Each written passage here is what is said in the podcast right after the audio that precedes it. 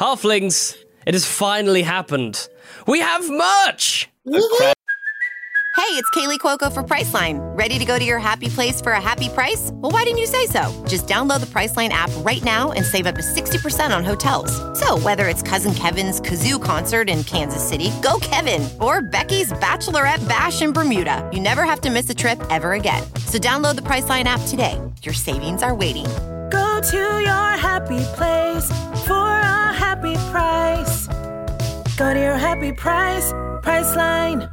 The crowd does indeed go wild. We have been working very hard behind the scenes to make some excellent merch for you all, which is available to pre-order right now. Some of them will be available from the 3rd of October and the others from the 1st of November. We wanted to do this in time for the holidays so that if you know someone who maybe enjoys a bit of Three Black Halflings, you can get them a Christmas present, or indeed for yourself. It's also a fantastic way to support the show. You basically have like a Unati pack, by the way, a Unati stickers pack. It's true. Pretty awesome. A Unati stickers pack, I like this. It's called the Suffer and Learn sticker pack, but originally it was called the Unati sticker pack. Okay, good. I'm happy with it, with the Suffer and Learn. We liked it because it's like, then it's quotes. Instead of just pictures of Unati's face. Several different expressions. Yeah, it's weird because this is not a video show. You know what it is? It's visualizations of the audio track, or like Unati's audio tracks from some of her finest episodes. Yeah. It's just the blocked out lines where she's peeked her microphone from laughing. Exactly. So the merch that we have available, we have a yellow collage hoodie, which has a mixture of designs and phrases from the show. The Three Black Halflings t-shirt, which has got an amazing design, and the words Three Black Halflings. It looks so nice. I'm very happy with that one. Then we have the Outlaws and Obelisks poster. You can order a physical poster. A beautiful, gorgeous poster of Outlaws and Obelisks. Then we have a pin and then 2 whole sticker packs. I have a question. Yes. Does this pin definitively answer the question of the official abbreviation for Three Black Halflings? I think it does. Because I think it does. Yeah. We've been saying TBH. Should we swatch? Should we start selling swatches? Should we start selling swatches? We have to tell about the deal with swatch. The Three Black Halflings swatch watch. But, you know, this is one of those things that has evolved over time. We're forming our brand identity, and I think 3BH is just a little bit better. We have officially become a corporation. We are a huge corporation with Jamal at the top. Jamal is pleased. First critical role, then us. There is also a tip jar on the store. If you would like to, you can give us a tip, and some of the proceeds will go to the amazing Jonathan Charles, who made the music for Outlaws and Obelisks. As when you donate to the tip jar at any level, you will be able to download the music that Jonathan has made for Outlaws and Obelisks, and trust me, it is absolutely incredible. Like, you will want to listen to this without us all talking over the top of it, because it's so, so good. I just listen to it for fun. Yes. Like, when I'm on planes and stuff, I'll just play the songs over and over again because they're so good. This is a true fact. Because they're real good. They're really good. Excellent tunage. And some of the stickers I'm very, very proud of. I really think they look so badass, and I can't wait to slap them all over my office. I love the Poochie Rat Bag sticker that is extremely late 90s. Yes, it really is. It is extremely late 90s. Make sure you head over to store.dftba.com/collections/3BlackHalflings. And if you would like to get yourself a discount, you can get 10% off if you are a patron on any tier. That is patreon.com/tbhalflings. Woohoo! Head over to all of our social medias. It will be plastered all over our social medias for a long, long, long time, I'm sure. But please support the show, buy some merch. It means a lot to us, and it would be really, really, really fucking cool to see some people, take some pictures in some Three Black Halflings merch. I'm so goddamn excited. Well, let's get into this week's episode! This is a Headgum podcast. Hello, everyone. Welcome back to another exciting episode of We Don't Have to Say Insert Show Name Here Anymore, because we have a name. It's Outlaws and Obelisks. Yes. Woo-hoo. Heck yes, woo-hoo. Outlaws and Obelisks. Yes. Love it. Yeah, love it. Whoop, whoop. Thank you, patrons, for voting on that. Thank you, patrons. Yeah, it's fun times.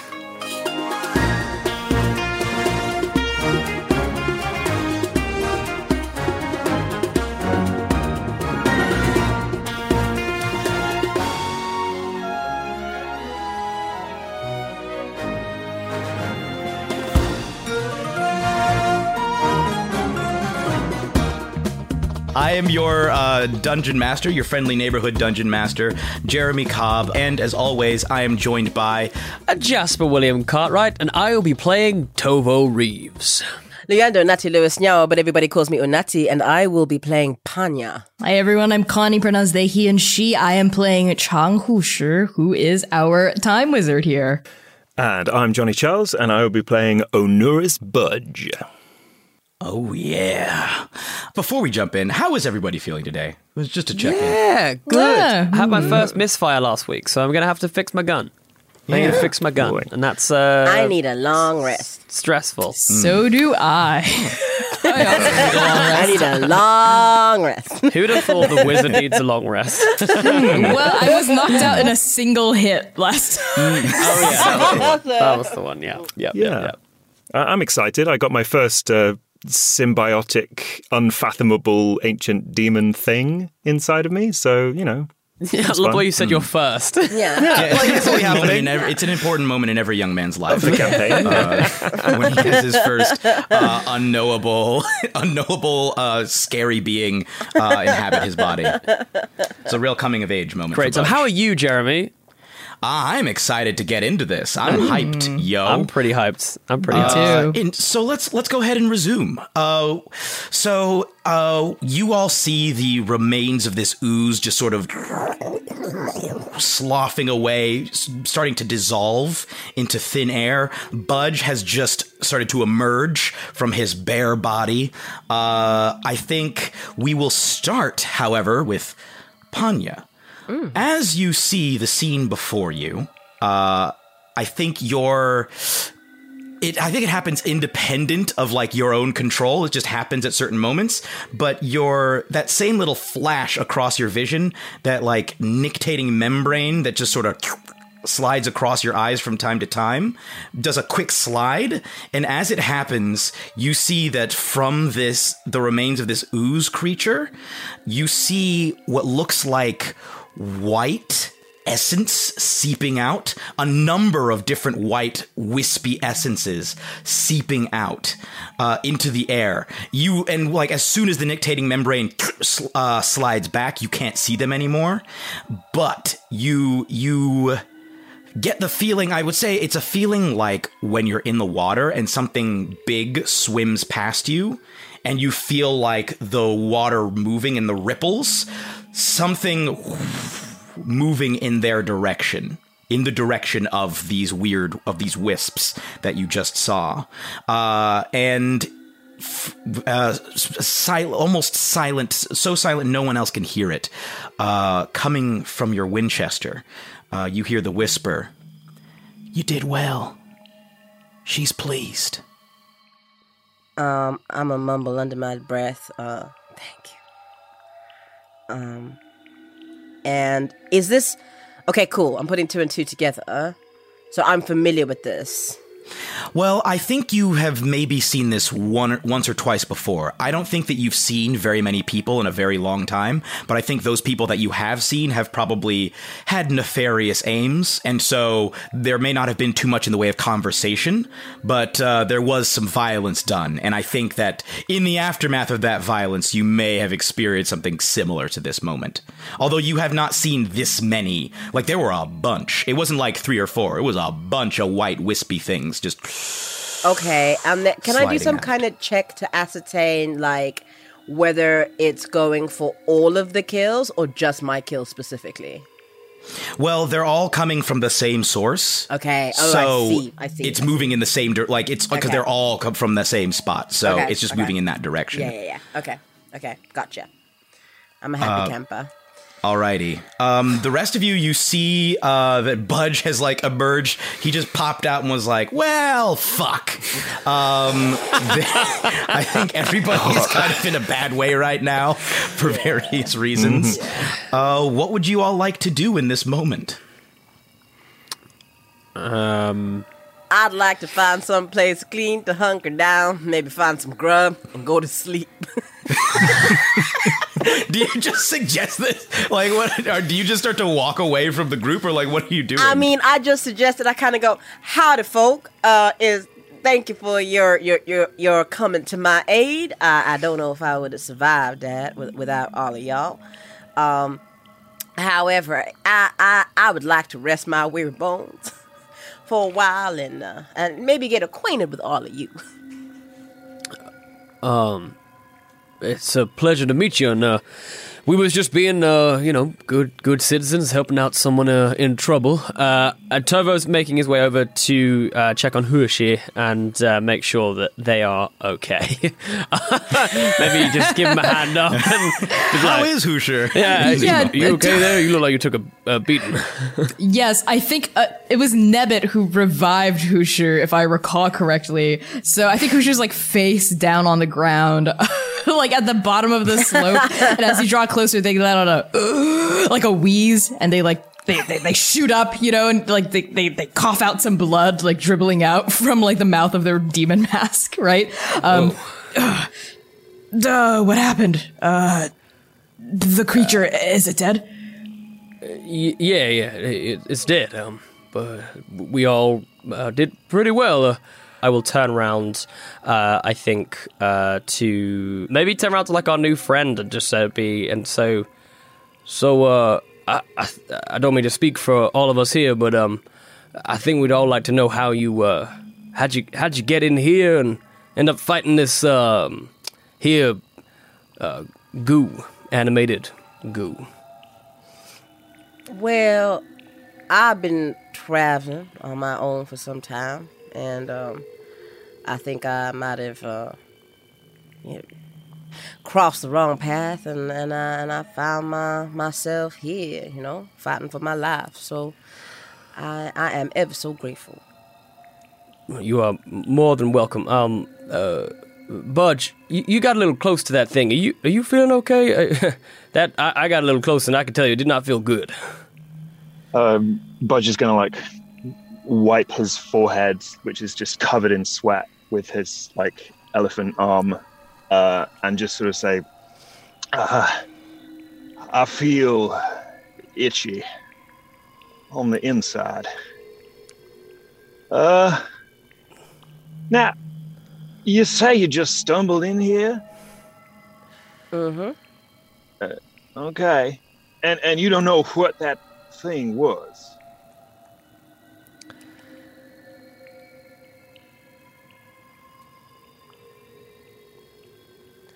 Can I ask, DM, if I have seen anything even close to or akin to this? Before you ask that, I just want to say that during this whole conversation, Nebbit has been, prodding and, running her, rubbing her beak over Budge's body, trying to inspect, using her foot to, lift and, make sure all of his limbs are working. Because he's, first of all, she hasn't seen him look like this. He looks, would it be fair to say stricken? That Budge looks pretty stricken in this moment. I think that's an accurate description, yeah. With him saying itchy on the inside, could I run a quick detect magic? Can I get my little wand out, my little antenna, and just do a little do a little like we're at the airport and just be like, okay, park your legs, arms up, got anything in your pockets? Anything magical in your pockets? any photos that are taken will immediately be deleted. Don't worry, it'll only be the technicians who actually get to see to make sure there's nothing on you. Yes, exactly. Fruits or vegetables to declare. Yeah, go ahead. Yeah, will you cast detect magic? I'm guessing ritually. No. I've got the thingy. I've still got and I've still got two spell slots left anyway. So yeah. Yeah, no problem. So you. I would say that you detect.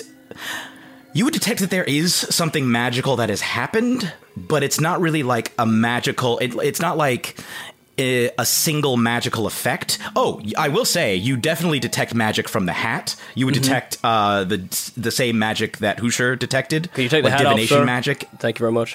Yeah, and that weird that weird sort of primordial type of magic that Tefrara had been talking to you about and had been studying. But I think you also, as you're like running it over his body. Oh, I would say this. You also you detect that the magic of the hat appears to have been altered in some way. There's still divination magic, but there seems to be like way more going on there. I don't think that it pertains to a single school of magic, but you can tell that like something has happened to this hat and it is not what it used to be. And by the same token, something is like Budge has like a faint glow about him from like a magical perspective, like sort of like an ambient, like static when you're going around him, but again, not really pertaining to any specific school. And I would say it seems even more unusual than the magic that you're detecting from the hat. That's I'll be relaying this to the team, especially Hushi, and just be like, do you make anything of this? This is and you said you're feeling. Did something happen? Like, are you, because that seems peculiar. Like, don't get me wrong, you're not a magic user innately. It would be strange for me to be picking up magic inside you right now. Well, I got a bit of magic in me. Mostly comes from somewhere else, though. I don't normally have. I'm more of a conduit for magic. Not so much, I don't know, producer of magic. So are you hearing any voices by any chance? At this point, I think, you know, Budge. Yeah, at this point, Budge, you hear, Mister, what's going on? Oh, I'm never going to get used to that. Hello, Mister. Yeah. Hello. Where am I? Hello. Yeah, we can hear you, Budge. We can hear you just fine. Yeah. Not you. You. Well, I can hear you, Mister. Who? He's hearing you? Voices. He's hearing voices. Is it me? Voices. Mister, please, I'm scared. Where's my mom? Where's my mama? I don't know. I think. Yeah, I don't really know what's happened here. I'm hearing you, but I can't see you. So. Can I cast Detect Thoughts? Because it allows me to read the thoughts, just like, I wonder if I could hear these thoughts as well. So Hushers has sort of like dragged themselves to their full height. They're like cocking their head at Budge, you know, like their eyes under their mask, like flick over to Panya when she explains that there's voices happening. So they're like, this isn't good. So I'm going to use my my feature for that. My special, my telepathy. We're friends. Voices. We are. We recognize. Weird magic is happening. Can Budge is going to say, now hold on a minute, hang tight, I'm just going to try something. And can Budge try removing the hat and seeing what that does, if that does anything? As you take the hat off, you hear, okay, mister, I'm going to do it. And like the voice gets fainter. Oh, damn. There's someone in my hat. Oh. Yeah, that's what's happening. Right. Well, that seems all right to me. There's someone in my gun. Mister, my name is Marion. And you know what? I can still hear the goddamn camel. God, shut up. Shut up outside. Yeah, the camel's like, I'm part of the club now. The camel is like, how much time passes for my master? And how much time passes for me? He's on the outside. Isn't he going really quickly? Yeah, exactly. Well, that's the question. Is like, does my master hear my thoughts faster than I think them? Have my thoughts grown faster simply by virtue of me thinking them? Or have they slowed down? Oh my god! You see, Tovo immediately fixes the gun and just looks at the gun contemplatively for a second, just like, gonna go shoot the camel. Listen. Does anyone? Do we need the camel? What is everyone's carrying capacity? No. Back to Kusher. You cast Detect Thoughts. Yes. I will say that you're casting it on Budge, right? The way it works is of certain creatures. It's within focus on one creature. I don't know if the hat counts as a creature. So yes, then on Budge. I would say you can focus on any creature in the vicinity. So if you cast it and then choose to focus on Budge, then you would hear Budge's surface level thoughts. Okay, can I try to shift it to the hat then? If as Budge is taking it off and says that there's something in it? Yeah, because I think as you're listening to Budge, his surface thoughts, you hear like echoes of a much younger sounding, smaller, feminine voice. But you can't quite make out what it's saying, like in his thoughts. It grows fainter as he takes the hat off. You can absolutely action, focus on that. Yeah, I can shift my attention to that hat. Yeah. Yeah. You focus on the hat, and I would say that you... you would feel stuff like fear, confusion, a little bit of panic, like just a general sense of like, I don't know what's going on and I'm scared, but I think this is maybe better than where I was before, but maybe not, but definitely not better than where I was before. I don't know what's going on. Where is my mom? Please help me. That kind of thing. Okay, but we share a language? Yes, you can in this. Yeah. Most of the people here speak common. So, okay. I'm going to put two fingers to my temple, close my eyes, and I'm going to speak telepathically to this creature in this hat because I took the telepathic feat. So as long as we share language, I can speak telepathically to any creature. I don't know if this counts as a creature. But yeah, I don't think it allows them to respond to me necessarily, though. But they know I'm talking to it. And because I'm detecting thoughts, I can hear what they're saying in response, right? If they say anything. And I say, Who are you? How did you get into this hat? Hello? Who's there? Is there somebody else there? My name is Hushi. I'm a wizard person, I suppose. Who are you? What's your name? My name's Miriam. Miriam. I don't. There was fire in the sky, and then everything hurt, and then I saw a man. And there was a thing. It looked wet and slimy, and it was sliding towards me. But the man saved me, protected me, and everything went white. And now I don't know where I am. I can't see nothing. I can't move. What year is it? Yes. Pause, because I never came up with a specific year system. Whatever. We're just gonna pick a new. We're gonna say 2020. Definitely not 2020. We're gonna say it's 3031. That's the year that we're gonna say. Okay. Year of the Clouds. Why it's 3031. And DM, it's not 3031, I'm guessing, where we are currently? So from where, I think it's you would all think of it as being a different year, probably, because it has been a different amount of time for each of you. But you would definitely know that 3031 was the year that the calamity occurred. Okay. Some time fuckery is happening here. Hushi does not say it like that. That's a bad word. It's a new side. They just go, thank you for the information. Miriam, you're going to be okay. You're not in danger right now. Just stay put where you are, okay? Okay. Am I going to get to see my mom soon? Eventually. Budge is just going to be like, no, he's going to be making like this no. Gestures. Don't mention the mom.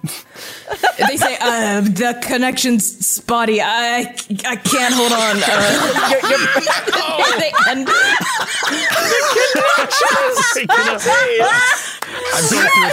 I'm so sorry. There's some time fuckery and my connection is slipping. It's a brain tunnel. We're in a mine. You know. I end the spell because oof. Okay. I imagine that whole time Tovo and Panya were like having a little bit of a casual chat about guns, and then we just suddenly hear Hushi start making static noises for no reason. Like I'm so like what? What's going on? What's going on? And shout time fuckery as well. Speaking of time fuckery, though, we should probably be aware of the time slippage whilst we're in here. Like, decide whether we want to perhaps head up back outside where time moves a little slower. We don't want to... Nebbit nods enthusiastically. Yeah, you see that she was, agreed. Let's one with one foot and seven with the other. Yeah, and can we get out of here? Like, with increasing urgency, like... guys, I'll let's get out of here. Yeah, I'm just gonna scoop up some of that goo and maybe like a flask I have for research purposes. I put it in with the chickens. I put the goo in with the chickens. Okay. As you touch the goo, I think you feel it. It looks like it like moves for a second, like responding to your touch. And I think you get a small flash again of like a memory and like a tug on the memory, but it doesn't go anywhere. I'm definitely going to be trying to roll Arcana on that whole deal after we are out of this time slippage cave. Sure. I'm going to pick up a little rock and I'm just going to get some tools out and start carving into the side of it. And I put a little device in it and then I'm going to record a message on it and say, if you happen to stumble across this cave, don't touch the goo. It may try to overcome you and turn you into a mindless zombie thing of some description. And I will leave that on the floor. And basically, if someone touches that, it will play that message. Cool. I love that. That's a great message. Nice. Don't touch the goo. Okay, so Panya... the rest of you can kind of help Panya down, because Panya's currently, like, on a jump. We'll train track, like, 20 feet above you. Budge will. Yeah. All right. It's going to, like, fuck up my britches. Nebbit flies up and, like, jump. Like, squawks and, like, lands on your shoulders with her claw feet, webbed claw feet, and she's like, and, like, sort of lurches forward and kind of glides you down. Oh, I feel like Mary Poppins, whoever that is. Mary Al Poppins. Mary Al Poppins. Yeah. Yeah, I'm going to glide down and get the hell out of here because I need to sleep. During all of this, there's like an ongoing... Budge, I think you would have recognized from hearing, because I think you could probably hear snippets of Hoosier's conversation with Mariam. I think that you would have realized, like, oh, it's possible theoretically to talk to her without moving my mouth, without like speaking out loud, because she would keep asking, like, she'd be like, "Mister, I just want to say thank you for saving me from that thing." Hey, no worries. So. Can you see anything where you are? No. I can hear a little bit. I can hear you, and I can hear... It sounds like stuff's happening around us. There's other voices. I hear people talking. I heard it sound like something squawked earlier. Oh, hey, well, that's my Nebbit. She's my best friend in the whole wide world. I think you like her. Oh. Yeah. She said, "Tell her I said hi." I'm gonna call Never over and say, "Yeah." So the little girl that lives in my hat says hi. And Never's like nods sagely and lets out a and then pats the hat in a friendly manner. Aww. Oh, hey, did you feel anything just now? You hear, well. For a second, it felt like there was something else, like another person. It felt like I could hear another. It's like I heard echoes of like another person talking. Oh, hey. Like in here with me. All right. Hey, folks. Now. I don't think you have to be wearing the hat to speak to this girl here. You just gotta touch it. So, yeah, if y'all want to help me out, yeah, you feel free to have a little conversation with her because I don't know what to do right now. Mister, am I gonna be safe in this hat? Oh yeah, it's a real nice hat. I ain't gonna be throwing it away or getting a new one for a while now. So, oh yeah, it's real pretty. It's got a feather in it and everything. Oh, I like feathers. Mister, I want to say again, I'm real thankful to you for saving me from that weird thing, but do you think maybe you might be able to get me back to my mama? Well, he was going for lunch. All right. Well, I'm gonna do my best. I'm gonna do what I can. I think first things first, we gotta get you out of this hat now, don't we? Back into your body. You want that? Yeah, I like that. I mean, I like being in a hat, but I like being a person better. I can imagine. Agency and all that. Well, I can't do much about it right now, because I'm pretty tired, and so am I team here. But as soon as I get the opportunity, I'll be doing what I can to help you out. All right? Okay, thank you, mister. Much obliged. So we're 5 episodes in, and we already now have to desperately protect a hat at all costs. Yeah. Guardians of the hat. Yeah. Great. Uh-huh. Yeah. That's another thing for me to panic about. Great. At least it's an agreeable hat. Yeah, it's great. That's true. But I now have to throw myself in the way of a hat. Yeah. Yeah. Which is on the barbarian. Jeez. So are you all heading back out of the tunnel? Uh-huh. Yes. Absolutely, okay. 100%. Cool. And can I pick up the stone that's on the other side? I want to just check it out. Yes. So as you guys exit, I'm going to say, were in there probably a good... felt like 20 minutes, half an hour, because you didn't have to walk real deep into it to find Panya, but it was a regroup thing. We'll say it was 30 minutes just even. So as you exit, it's been around 3.5 hours since you were in there. Okay, so we're probably looking at, early afternoon now? Yeah. Okay, yeah, because cool. You guys made it, in the morning. Yes. I think we traveled for, 2 hours or something in the morning, and then we got there. Great. Camel runs up to you as you exit and is like, oh, God. So which one of us is older now? Which one of us was older before? I aged faster than you did. Did I spend the time well? Was I wise in how I lived my life? I live my life in servitude to you. Camel, we actually have a connection. A deep, meaningful connection. I actually know what you're thinking all the time without you even having to think it. So maybe just try not thinking for a minute. Could you do that? Could you just let it all, just see if you can live in blissful silence? For just I spend my whole life not thinking. You gave me the gift of thought, and I intend to use it as much as possible. But if you wish for me to try and suppress this great gift that you have given me, I will do my best. And then you immediately hear the camel start thinking, do not think. Oh, no, I made it worse. Okay, please somebody drown out the sound of this camel in my mind with some other speech. You want to wear my hat? Little girl or camel? Damn, the choices are limited. I think it would be little girl and camel if you put it there. Hey, wait, do you mind if I borrow that for 1 second? Sure. Can I put it on and just see if the little girl and the camel start having a chat to each other? Because at least if I've got someone to distract the camel, it might be better. So as you put the hat on, you feel, I think, Budge, you hear the voice still speaking kind of faintly. Just like she's singing a song quietly to herself.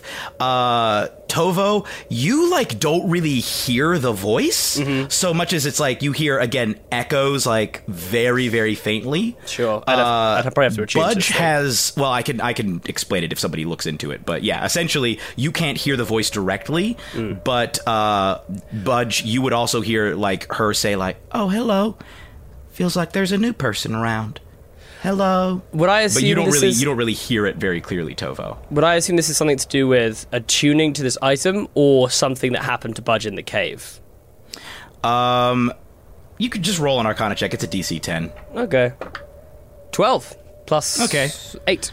20. Yeah, you, I don't think that you had checked before to make sure that Budge was attuning to the hat, but, based on how long he had worn it and how what you know about attunement, it follows that it's probably because he's specifically attuned to the hat that he is able to hear her directly. It's a non-starter. This is yours. Here you go. I'll throw it back to Budge.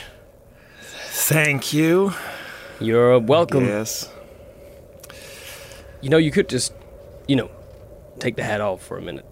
Just for, you know, a minute. But just remember, there's a little girl in there with no one to talk to. So. Exactly. I know I was not raised with the best of them, but I know that you're not supposed to leave a little girl unattended, all right? Well, you still have the hat, so technically she is attended to, because you have it. Yeah, all right. I'm just saying. If I could... My goodness, Master is so intelligent. Oh, don't think. Do not think. Let's talk about next steps, yes? Yeah, I think that would be a good idea. Having passed this way before, would Budge know if Al-Maghrib is within... if they could get there by nightfall? You wouldn't be able to get there by nightfall. It would probably be like another day or two's journey. Okay.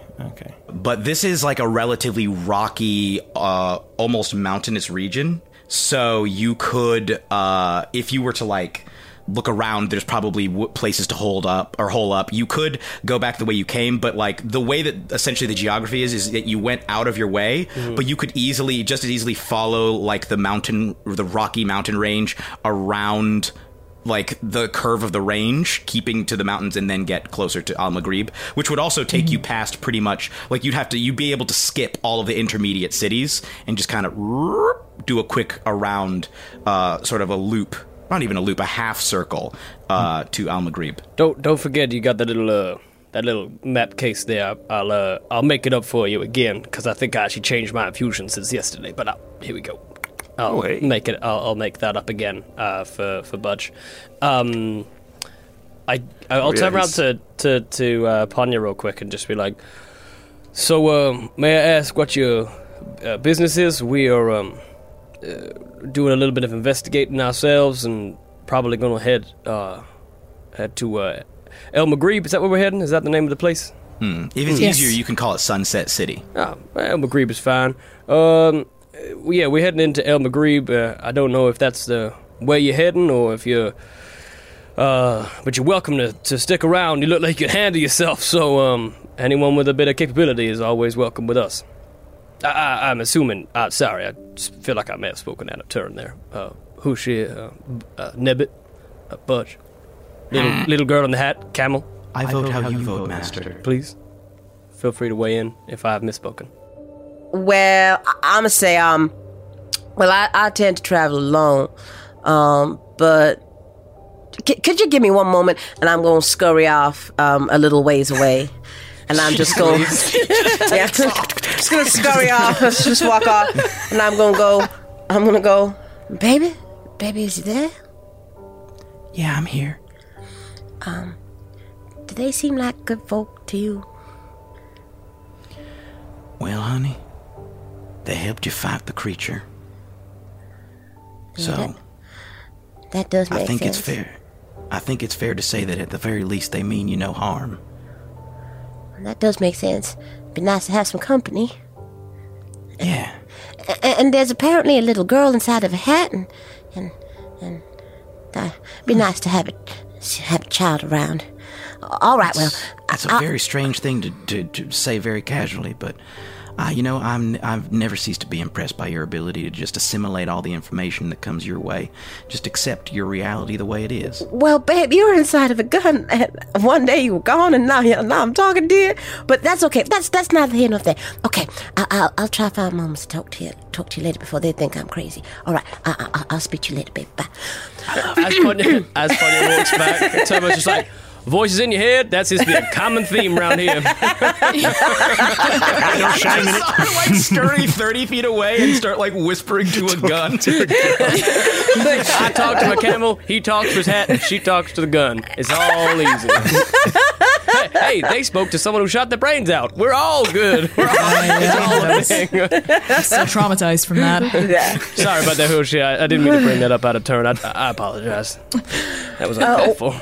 Well, if y'all don't mind having me come along with you for a while, I'd appreciate the company. Hey, look, if you can lift a gun in these parts, then it's you're definitely useful. So, and look, we keep it pretty simple. So, I don't need to sleep. So, hopefully, you get a good night's rest, if nothing else, because you won't have to worry about something sneaking up on you. Oh, that's mighty useful. If you don't. Mind me asking, Panya, what are you searching for? Oh, well, I lost a good friend of mine a long time ago. But, yeah, I'm just looking for them. I see. I think as Panya says that, Panya, you hear just a chorus of whispers, like, you can't make out what they're saying. I don't think the rest of you hear it, but It's like, you, Panya, you hear, almost like the wind blowing through, just like a chorus of, just blowing through as you answer that. Well, maybe your friends in Sunset City. Maybe. That'd be a good idea to go and look. Agreed. I know it's a little early in the day, but I got a few things I could be getting on with. Budge, do you want to should we find someone around here to haul up and then make a good way in the morning?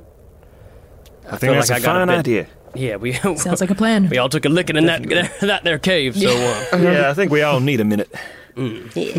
Or, a lot of minutes, I guess, in some of y'all's case. Several minutes strung together into a couple of hours. Yeah, that's right. The amount of long rest jokes we're making, we're getting very close to having like a really dumb party name. I'm just putting that long rested. That's like the third time we've made a very obscure long rest joke. The rest Westerners. I don't even know. Westerners. No. The old rest. Oh, wild rest. That's kind of good. Rest. The old rest. Anyway, you guys. There's like all sorts of different spots. Like it wouldn't take you very long to find like a little. It probably wouldn't be as nice as the spot that you were in before, where it had like the full pool and everything. But you can easily find like a spot to just like, okay, there's an overhang. Like we can hole up under here. We're not easily visible. It's fine. Awesome. And you can all take a short rest if you so choose. Boy. Okay. I'm doing that. What is there anything specific that you all wished to work on during this short rest? I'm actually going to change over, I think, to the boomstick, just because we're in like open, it's relatively open land, right? Like around here, it's actually it's kind of rocky. It's rocky, but we're up slightly, like elevated from when we would be traveling. Is that right? Yes, I would say you're a little bit elevated, yeah. Okay, cool. And, like, if you needed more elevation, you could climb the nearby rocks and so forth to try and get more. Cool. Yeah, I'll switch to the boomstick. Anyone else? I'm recovering some HP. Yeah. So I'm recovering 18 points, which is nice. Cool. Husher, as you are... how do you spend the rest? Like, how do you recover these hit points? Yeah, I think Husher is sort of holed up against, like, one side of the wall of the cave, and is just sort of, like, kneeling on the ground.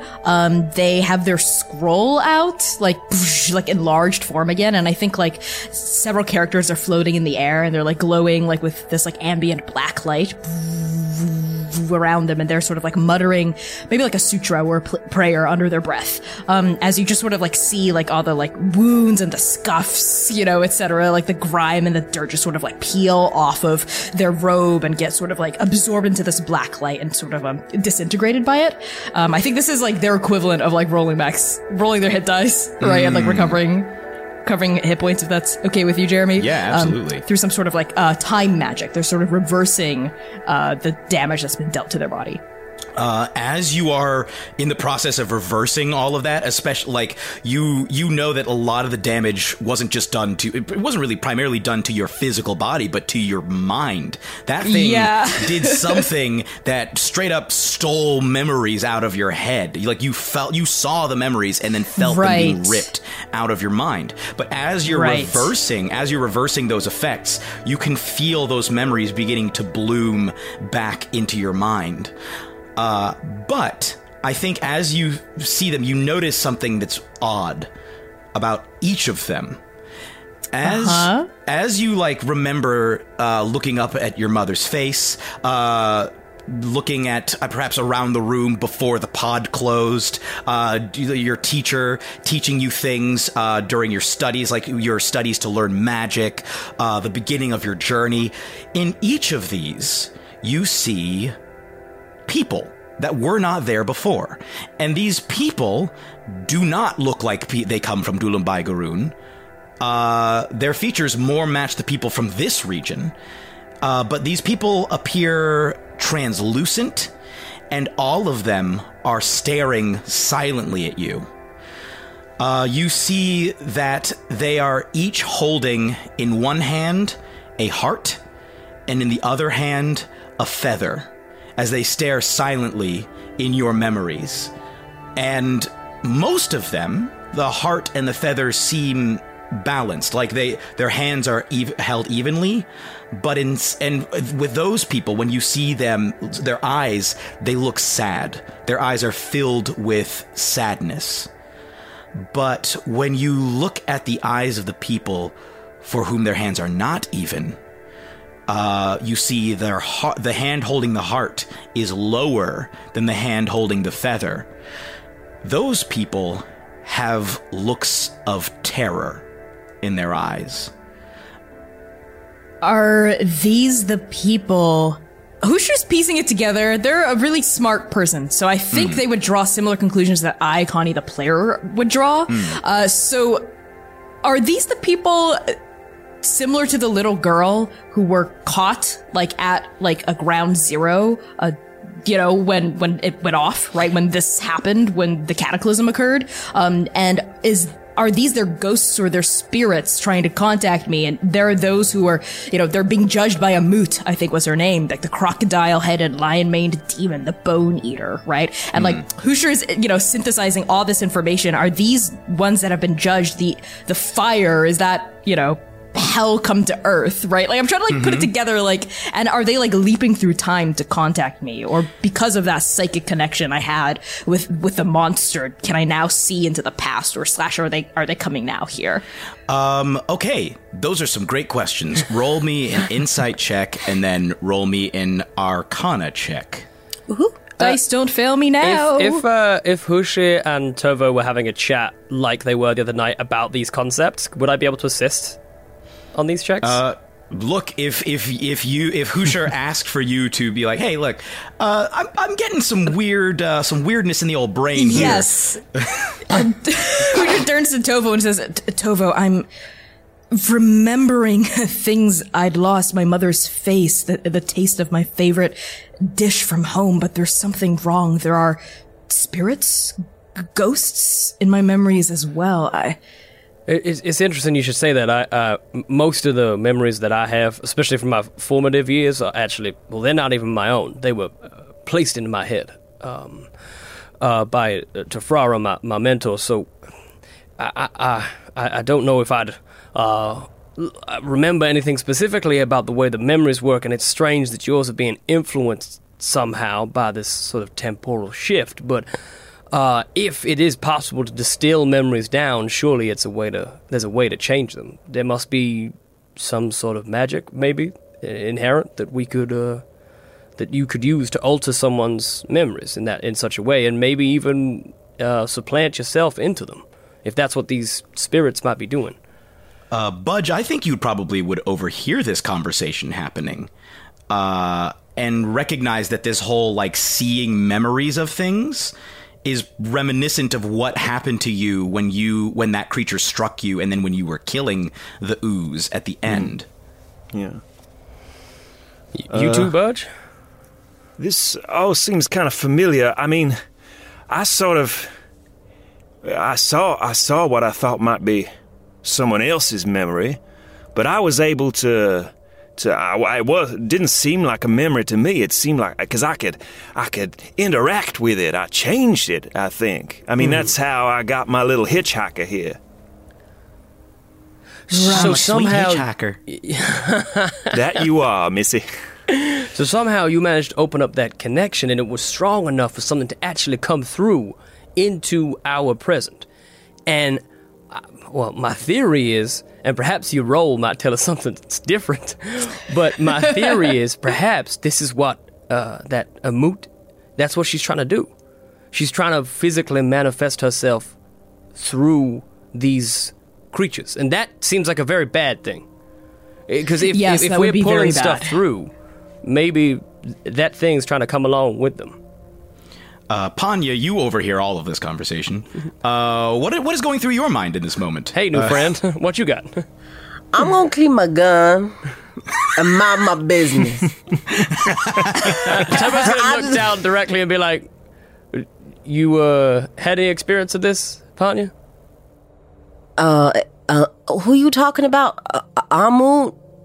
I don't know anything about Inside no check.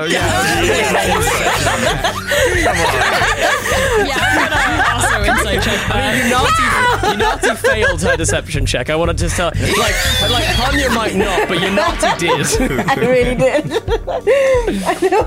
I'll let you all roll opposed insight against her deception. Okay, let's see. Ooh, have I got any knowledge of? Yeah, I'm gonna use a knowledge of a past life. That puts me at 26. Oh, that's a lot. Ooh, damn. Anyone beat a 26 with an insight check? No, I can't. I could have with a natural 20, but I got a 2, so that's an 8. Well, I rolled a dirty 20, but I could use my knowledge of a past life, but I have to roll a 6. Yeah, I'll use it. I did say I was going to. Yeah, you did. Come on, Jasper. You announced it. Go for it. It's very unlikely that I hit a 6. Nah, it's a 2. Yeah. I got a 10. I think all of you, there's a single bead of sweat that starts to slide down Panya's forehead. But as she looks at you all, her face like a stone, it just slides back up into her hairline. She just retracts the sweat and just It's like climbing the chance of Meatballs with the little tear where he's like, no. I don't know nothing. I don't know. Snitches get stitches. I'm gonna keep my mouth shut and I'm gonna clean my gun. You hear Panya, you hear oh snap from your gun just whispering up at you.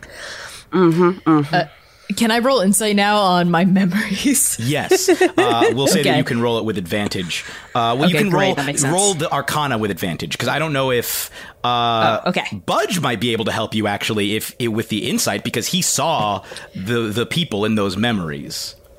I got a natural 19 on the insight. Well, it doesn't even matter. 24. Yeah, it doesn't even matter. You could crit. You could crit. You recognize some of the figures as resembling the humanoid goo figures that ooze monster had been manifesting, that were connected by tethers to it.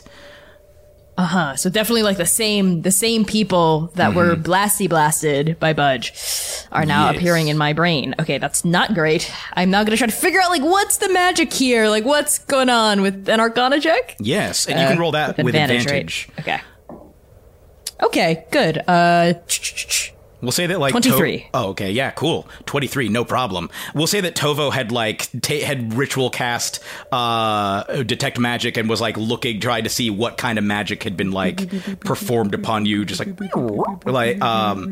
and yes, with a 23, you, I think, would recognize that similarly to what happened where Budge, I think the first thing that you would remember is all of almost all of the attacks against this creature seemed to be warped in the space around it.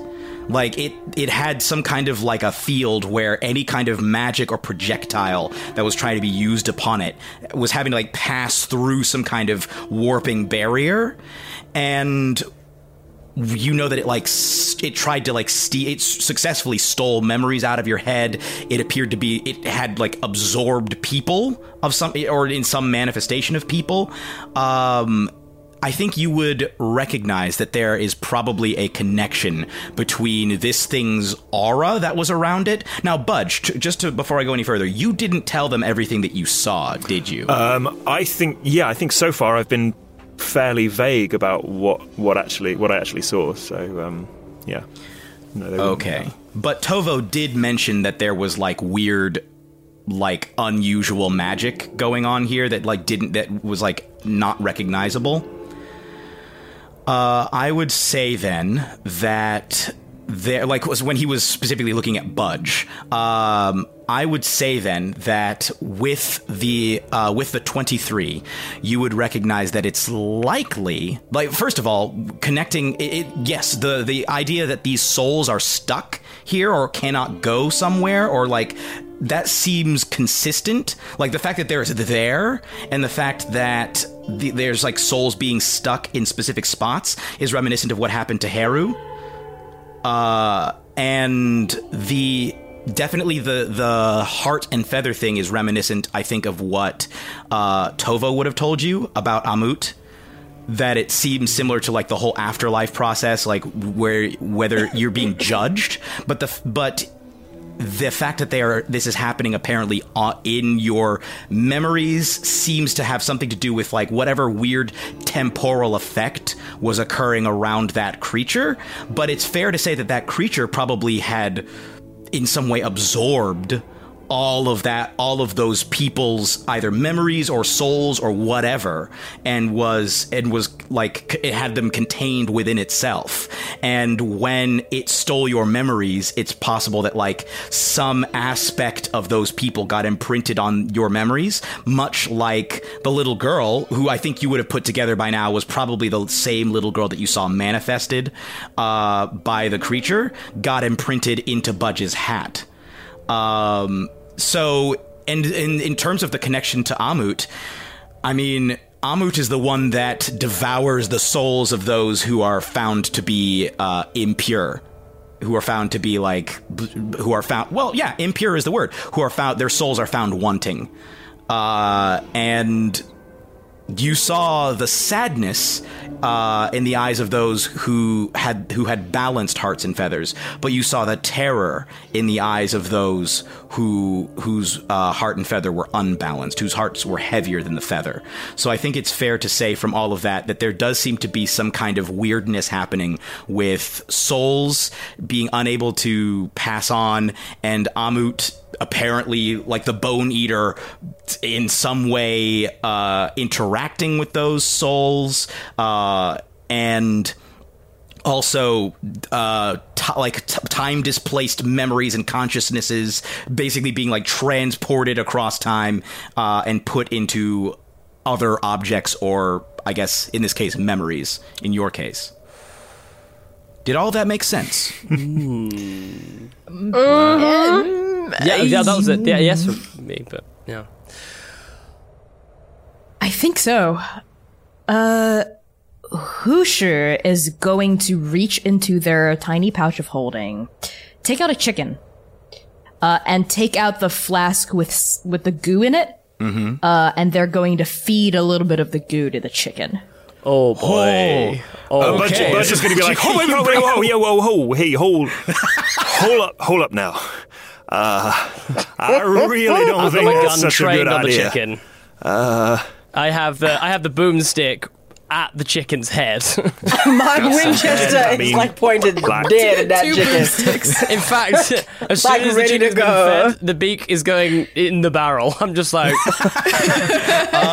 okay. You feed some of this ooze to the chicken. The chicken like you see it like starts to like jerk its head around, like almost instantly. Like it pecks at it and then like there's a split second pause before it starts like jerking its head and like blinking its eyes rapidly. And it's like the chicken starts to kind of like spasm a little bit. And it like starts to, you see it like looking around at you all with like these incredibly wide bird eyes that start to cloud over with like red and black. Instead of the normal colors that you would see in a chicken's eye. If I take care of this chicken before it turns into Hold on. Okay. And you see like the feathers start to like drip for a moment. And in that moment, it looks like they start to like turn liquidy, but and I think this would stand out the most to Budge. You see the chicken's head start to swell. Oh, we're gonna want to get some distance between us and that chicken. I'm telling you now. And back as up. It's like swelling. Just back up. I'm reading Elder's Blast. I'd shoot. I'd for sure. You shoot before it, like, because it's... Before before Tovo shoots, I cast Mind Spike. I want to form a connection with whatever is possessing it. And because I failed, because I dropped to zero. Okay. Wow. I'm not even gonna. The chicken's not gonna make the save. It's a chicken. It's just not gonna happen. The same. Do you use your sword to do this, or is it just like an automatic thing?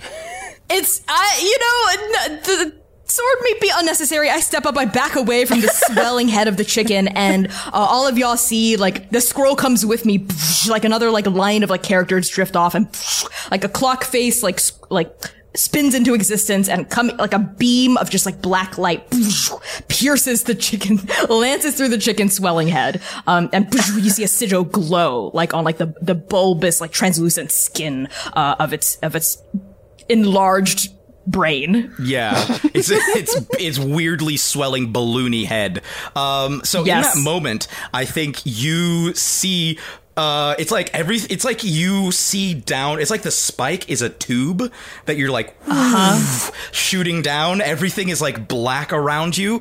You start to see white lights off in the distance. You start to feel very cold. You hear and see, like, a spectral chicken just floating by you, looking very dismayed, and it gives you a baleful look as it floats past you, and you become. But then you see it, like, revert back into an egg and just continue floating. But then you feel, I think, in this moment, like, what this.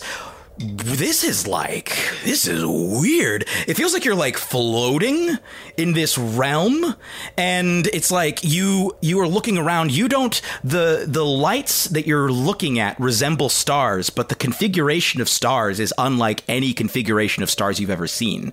Like, the stars are different than what you are used to. Yes, were you going to ask a question? Do they match any of the ancient star maps I may have studied in my youth that show how the sky was different? Like in the past? No, they do not. They don't match anything that you're familiar with. Okay. And as you're, like, floating, I think you see... I think it's like you don't really see it so much as you see some of the stars starting to disappear in, like, a curved shape as some kind of black mass rises towards you. And as you look around you, you see black shapes start to be outlined against the stars. They resemble tentacles. That is, it's rising up towards you.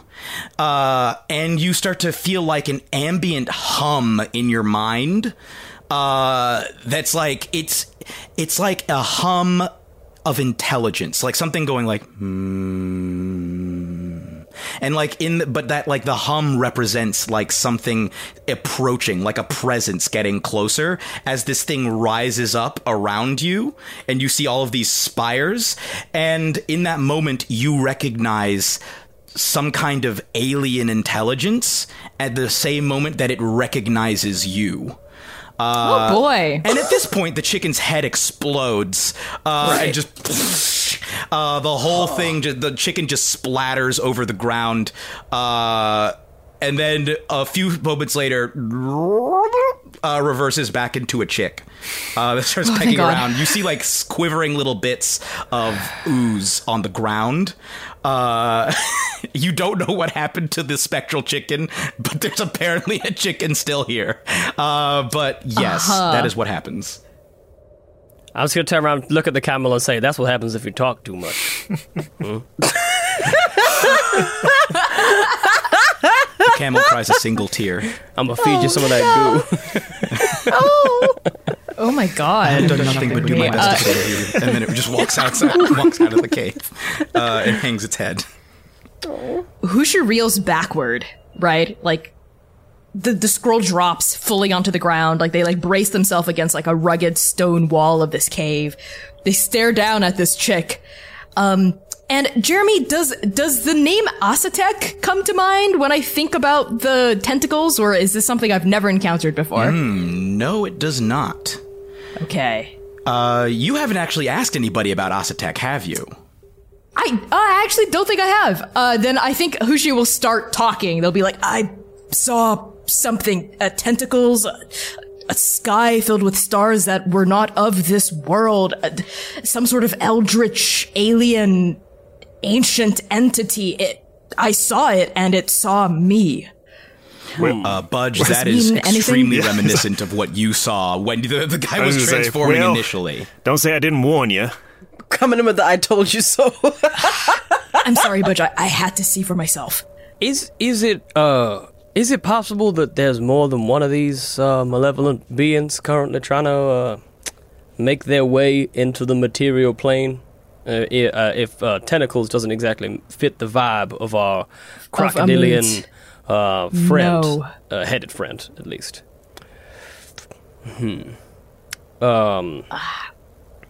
Could I roll religion or anything to, like, have I, like, encountered any, like, descriptions of eldritch entities filled with tentacles in my studies or seen any weird cave paintings while I was traveling through the West? I would say that the closest thing that you would be able to extrapolate from this is that it's reminiscent of some of, like, the really powerful magical beings that you've heard of. Like, maybe not, like, in terms of the tentacles, but in the sense of, like, this immense, overwhelming power and presence. It's the kind of thing that, like, great heroes of old may have combated back in the day. But it feels... the word really is alien. Like, it doesn't feel like it came from here. If anything, it felt like it came from someplace else. Okie dokie. Artichokey. Cool. Okay. I think Kusher says as much as that, like, they continue to just sort of like, it's alien. It's not from here. It never was from here in the first place. This isn't a moot. This is something else. There's something else at play here.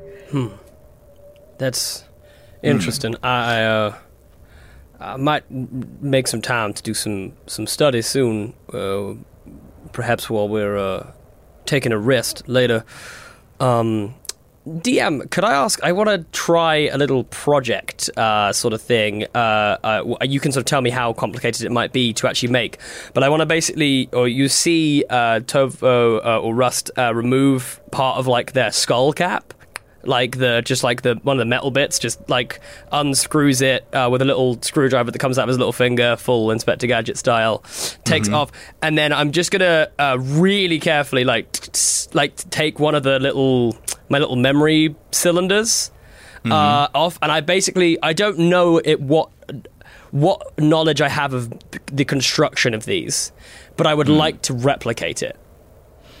Okay, you have no knowledge of... Like, you did not get all of... You had access to all of her memories. Absolutely, yeah. But you would like to... You take one... Yeah, and then I basically want to try and... I'm going to investigate it and try and see if I can understand the kind of mechanics of it. Because I'm very aware of the kind of... The fact that there's a lot of things happening through memories, which, again, getting altered, etc. So I'm thinking... Or Tovo is thinking, if there's a way that I could distill someone's memory... And then we could see if either we could affect it through magic, or like if we take it to a certain place or touch it with the goo or whatever, it'll again then get affected. But I don't want to do that with any of my memories, hence why I'm not like giving up one of these to like rub some goo on over it. Do you know what I mean? So I'm gonna try. I want to try and replicate it. You can tell me how long and stuff it'll take, but I'll start now. Okay, first roll me in, basically let's have you analyze it, because I don't know that you've really tried to analyze these before, have you? No, I wouldn't have thought so. Roll me an investigation check. Investigate, okay, I've got good investigation, come on. That's still a 16, and I'm going to use my knowledge of the past life, so that's my second one of the day. That's a 3, so that goes up to a 19. Okay, this is a very complex... like mechanism that she used. There's like encoding a person's memories is like there's some spell, there's like some heavy duty spellcraft involved, and then just like technical know-how. This is going to take you like probably days or weeks to figure out how to do. But it seems like you might be able to figure out. I mean, you're a smart fella. And part of that is because you have her brains.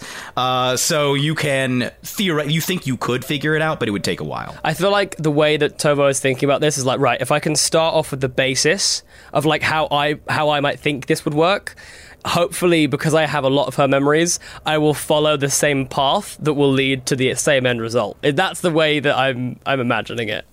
Okay. Like, if I fire a similar synapses that she did, then maybe we'll get to the same sort of place. It might just be a slightly more rubbish version.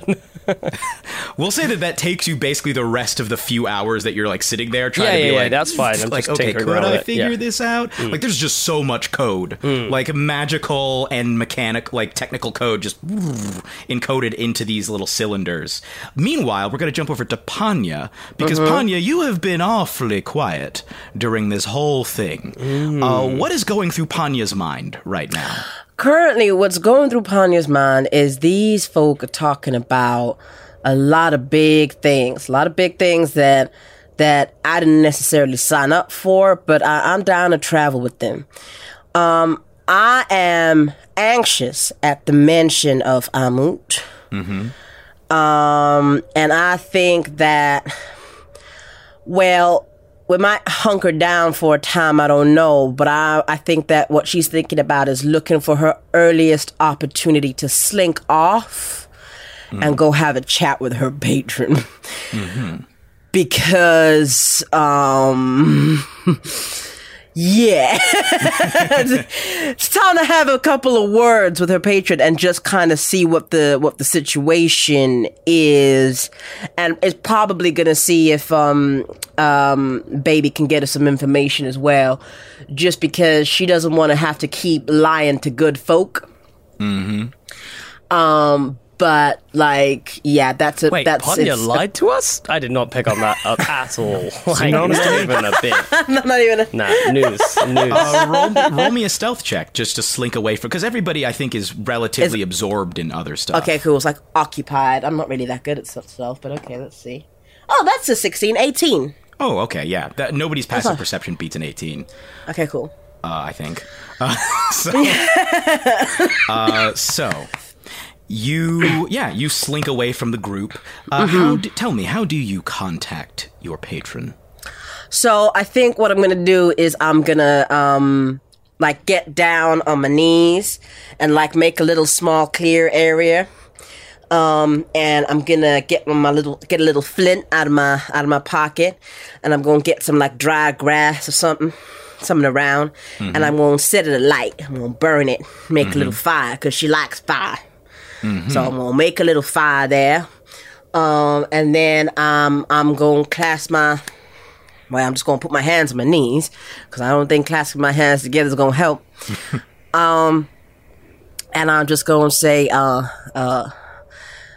great devourer, great demoness, Ammit, I reach out to you in this moment as your faithful servant. I just have a couple of questions, because the path seems unclear right now, and I would appreciate your time and favor. Okay. What skill do you think Panya would use to try and connect with her patron? I would think that it would probably be... do you mean between Arcana and religion? Or just any? I could even see persuasion. Because I think persuasion. I think she's really like... Warlocks are a charisma-based class. Yeah. I think persuasion, because she's really imploring her to give her more time. Okay. Roll me a persuasion check. Okay, that's +4. That is that's a bad number for me. In my head, it's an odd number, 17. Okay. You, as you hear the soft crackling of the fire in front of you, and the wind softly through the rocky area. And as the wind hits the as the wind comes into contact with the flames, the sound begins to oscillate, so that it takes on like a new characteristic, and the sound sounds like, "You are on the right path. You will find your husband soon. You will be reunited. He awaits you anxiously. Continue on the path. Do not worry about those who cannot swim in the lake of fire to save their lives. They are of no concern to you." "Thank you, Great Devourer. These people, have you put them in my path?" "They are independent actors, Daughter of the Abyss. Do not worry. You did well in slaying the creature. The creature that claims my property from me." "Oh. They've been talking and I've been listening. There's something that's got tentacles, some kind of alien, I think is the word that the one with the mask used to describe it. Husha. And... is this your enemy?" "It is an interloper. It seeks to interfere in matters that do not concern it. It is not alone. There are more coming. More come through every day. You will see evidence of them on your journey. But do not fear. I am with you. You have the power of the flames of the abyss on your side." "Thank you. I appreciate that, but the last one nearly killed us.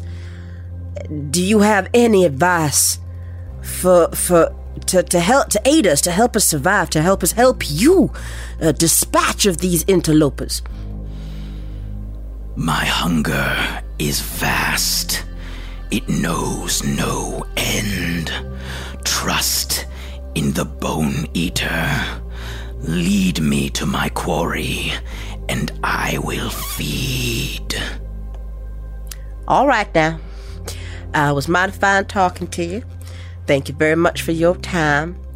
And by quarry, you mean dead folk, dying folk." "You have learned well, Daughter of the Abyss." All right. So if I keep bringing you more people, you'll make it so happens that I see my baby again." "That is correct. That is the deal we struck." All right. I'll see what I can do about these interlopers. These new folk I just met might be helpful. Thank you, Bonita, Great Devourer. I pledge my further allegiance to you. And I think at that point, whoosh, the wind blows and the flaming grass scatters and just whoosh, is carried away on the wind. Right. So I'm just going to dust off my britches. And britches are undergarments, Lati. What are you talking about? You just fully strip down to your underwear. Say a quick prayer. I'm trying to do my long johns. Yeah, I'm just going to dust the dust off my skirts and head on back. As you turn around, you see... standing about 50 feet away, just sort of peering, they're not even really hiding, they're just sort of peering around a rock, a pair of figures looking at you. As you turn around, one of them puts up a hand. You see that these figures are wearing brown cloaks that with hoods pulled up.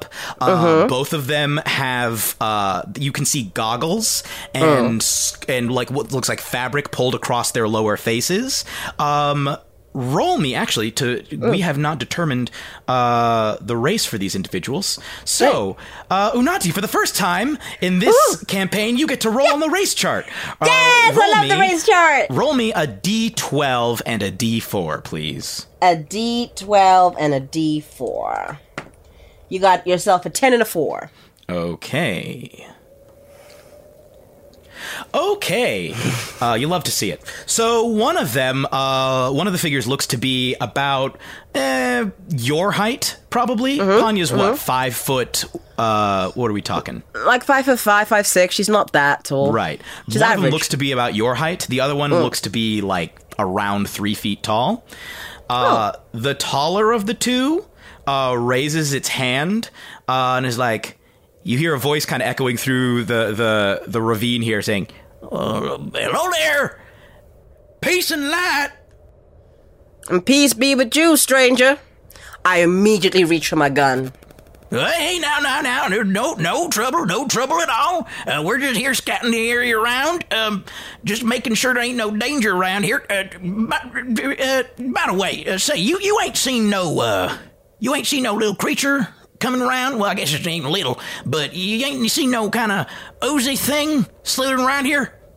It's time we thank this week's sponsor, Scent Air. Halflings, let me ask you a question. Do any of you suffer from nose blindness, or did you suffer from nose blindness? Because I used to, until my wife introduced me to what you could do with a space if you made it smell, a little bit better. Scent Air has over 30 years of experience scenting homes, stores, event spaces, and beyond. And now you can shop online and scent the mood of your home or business. Scent Air diffusers are sleek and fill your space with a vivid and subtle fragrance for up to 300 hours. Just imagine filling your home with the smell of fresh linen. Just imagine filling your home with the smell of fresh linen sheets for 300 hours. The Scent Air app also lets you schedule your fragrance and control the intensity right from your phone. Scent Air is available online in the US, Canada, and now in the UK and France. And now you may be thinking to me, well, maybe do I need this? Let me throw out something for you. Imagine scenting your D&D spaces. You've got a crew coming over and you really want to get them into the mood. So you light your candles, you get your snacks ready, and then what do? You fill the room with a gorgeous scent that is so evocative of the world that they're going to be in. Perhaps your party is going to explore a new and incredible marketplace, and so you fill the air with Tuscan orange scent, or even pink grapefruit, or sun shower. Or maybe they're going to a sophisticated party, and so you fill the air with a dark vanilla pomelo scent. Or perhaps it's a classic pirate-themed adventure, and so you fill the air with an ocean scent or island breeze. This year, try luxury home fragrance trusted by pros by going to scentair.com and using the promo code HALFLINGS for 25% off your first order. That's HALFLINGS for 25% off your first order.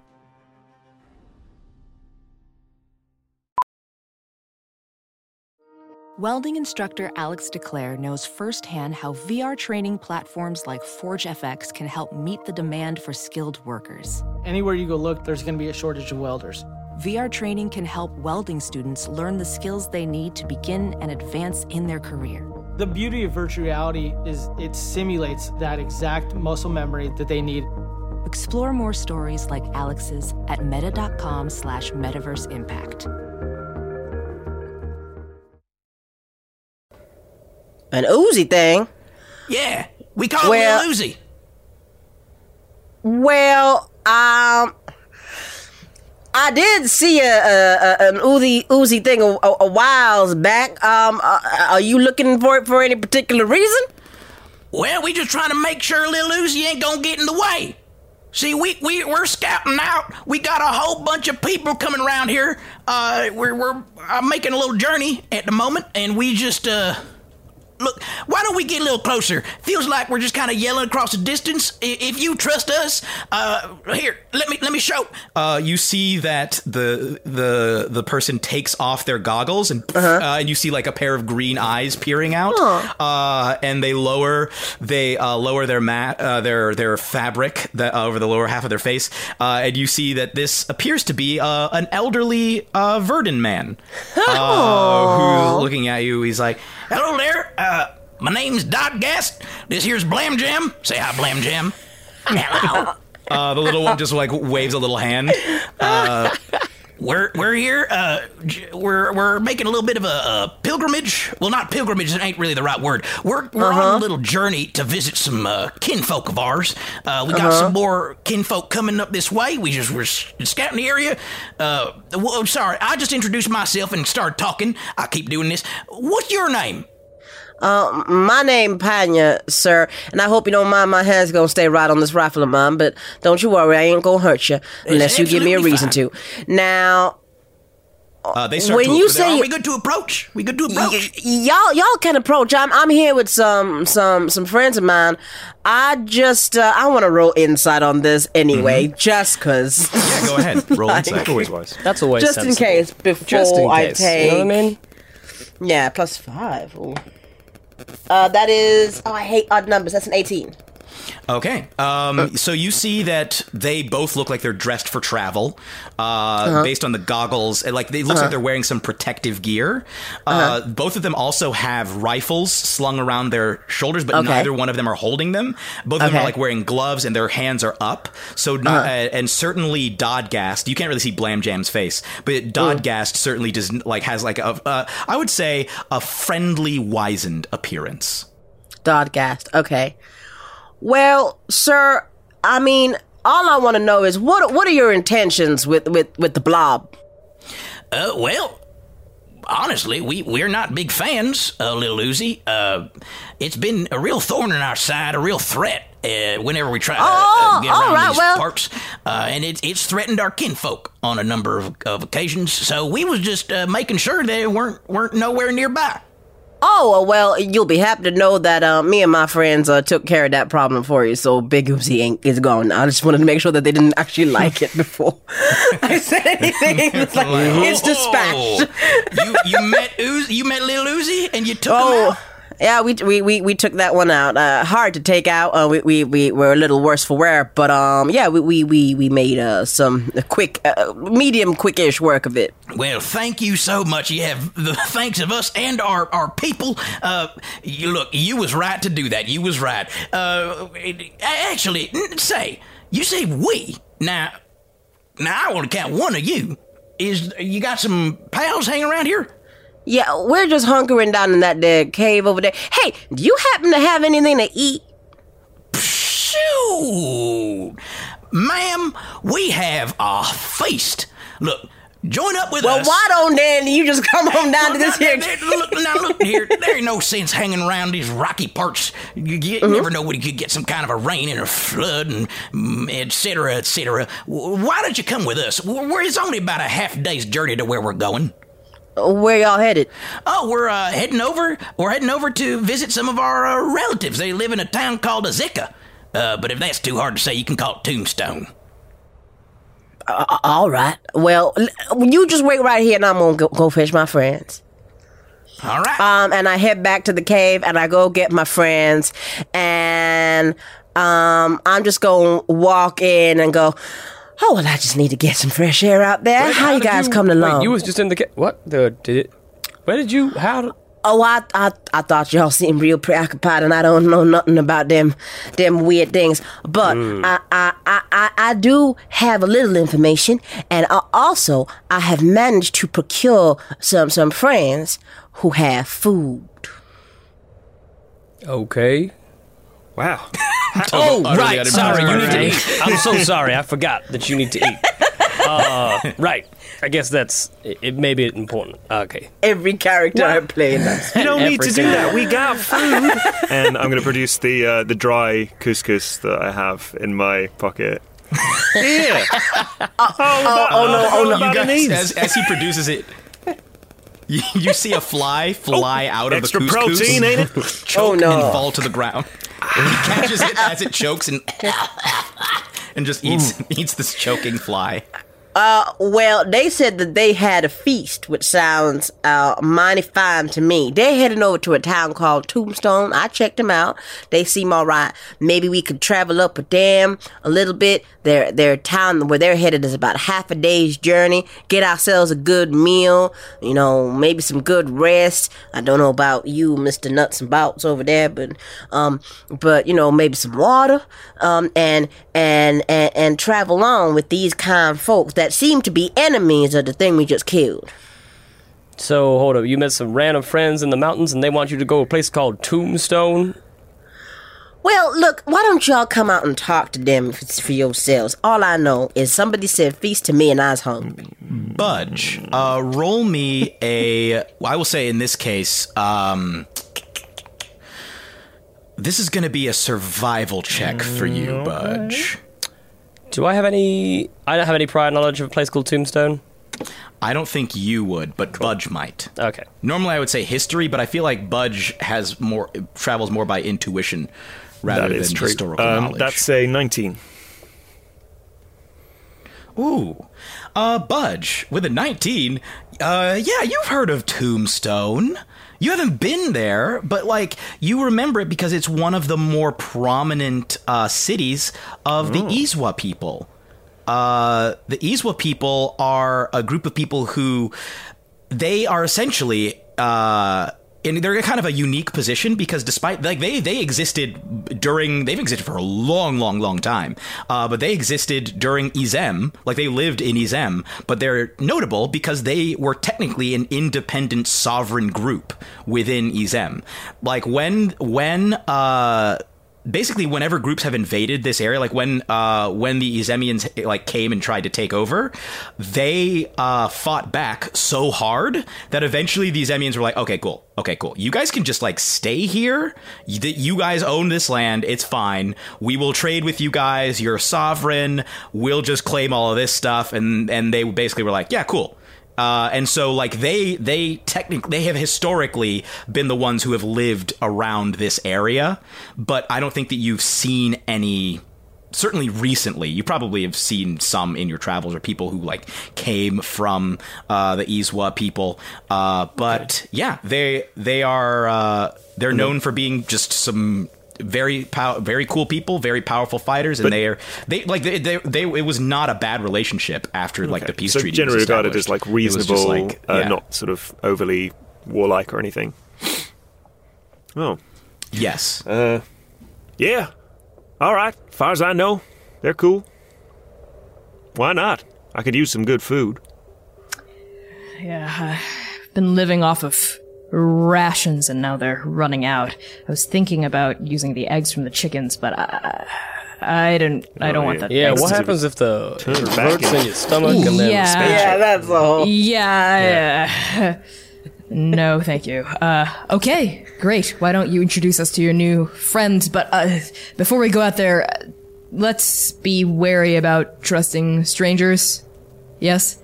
Yeah. Yeah, I did suss them out a little. They look about all right. They did say that they were traveling with more folk, though, so maybe we should just be a little on edge. So whereabouts did you find them again?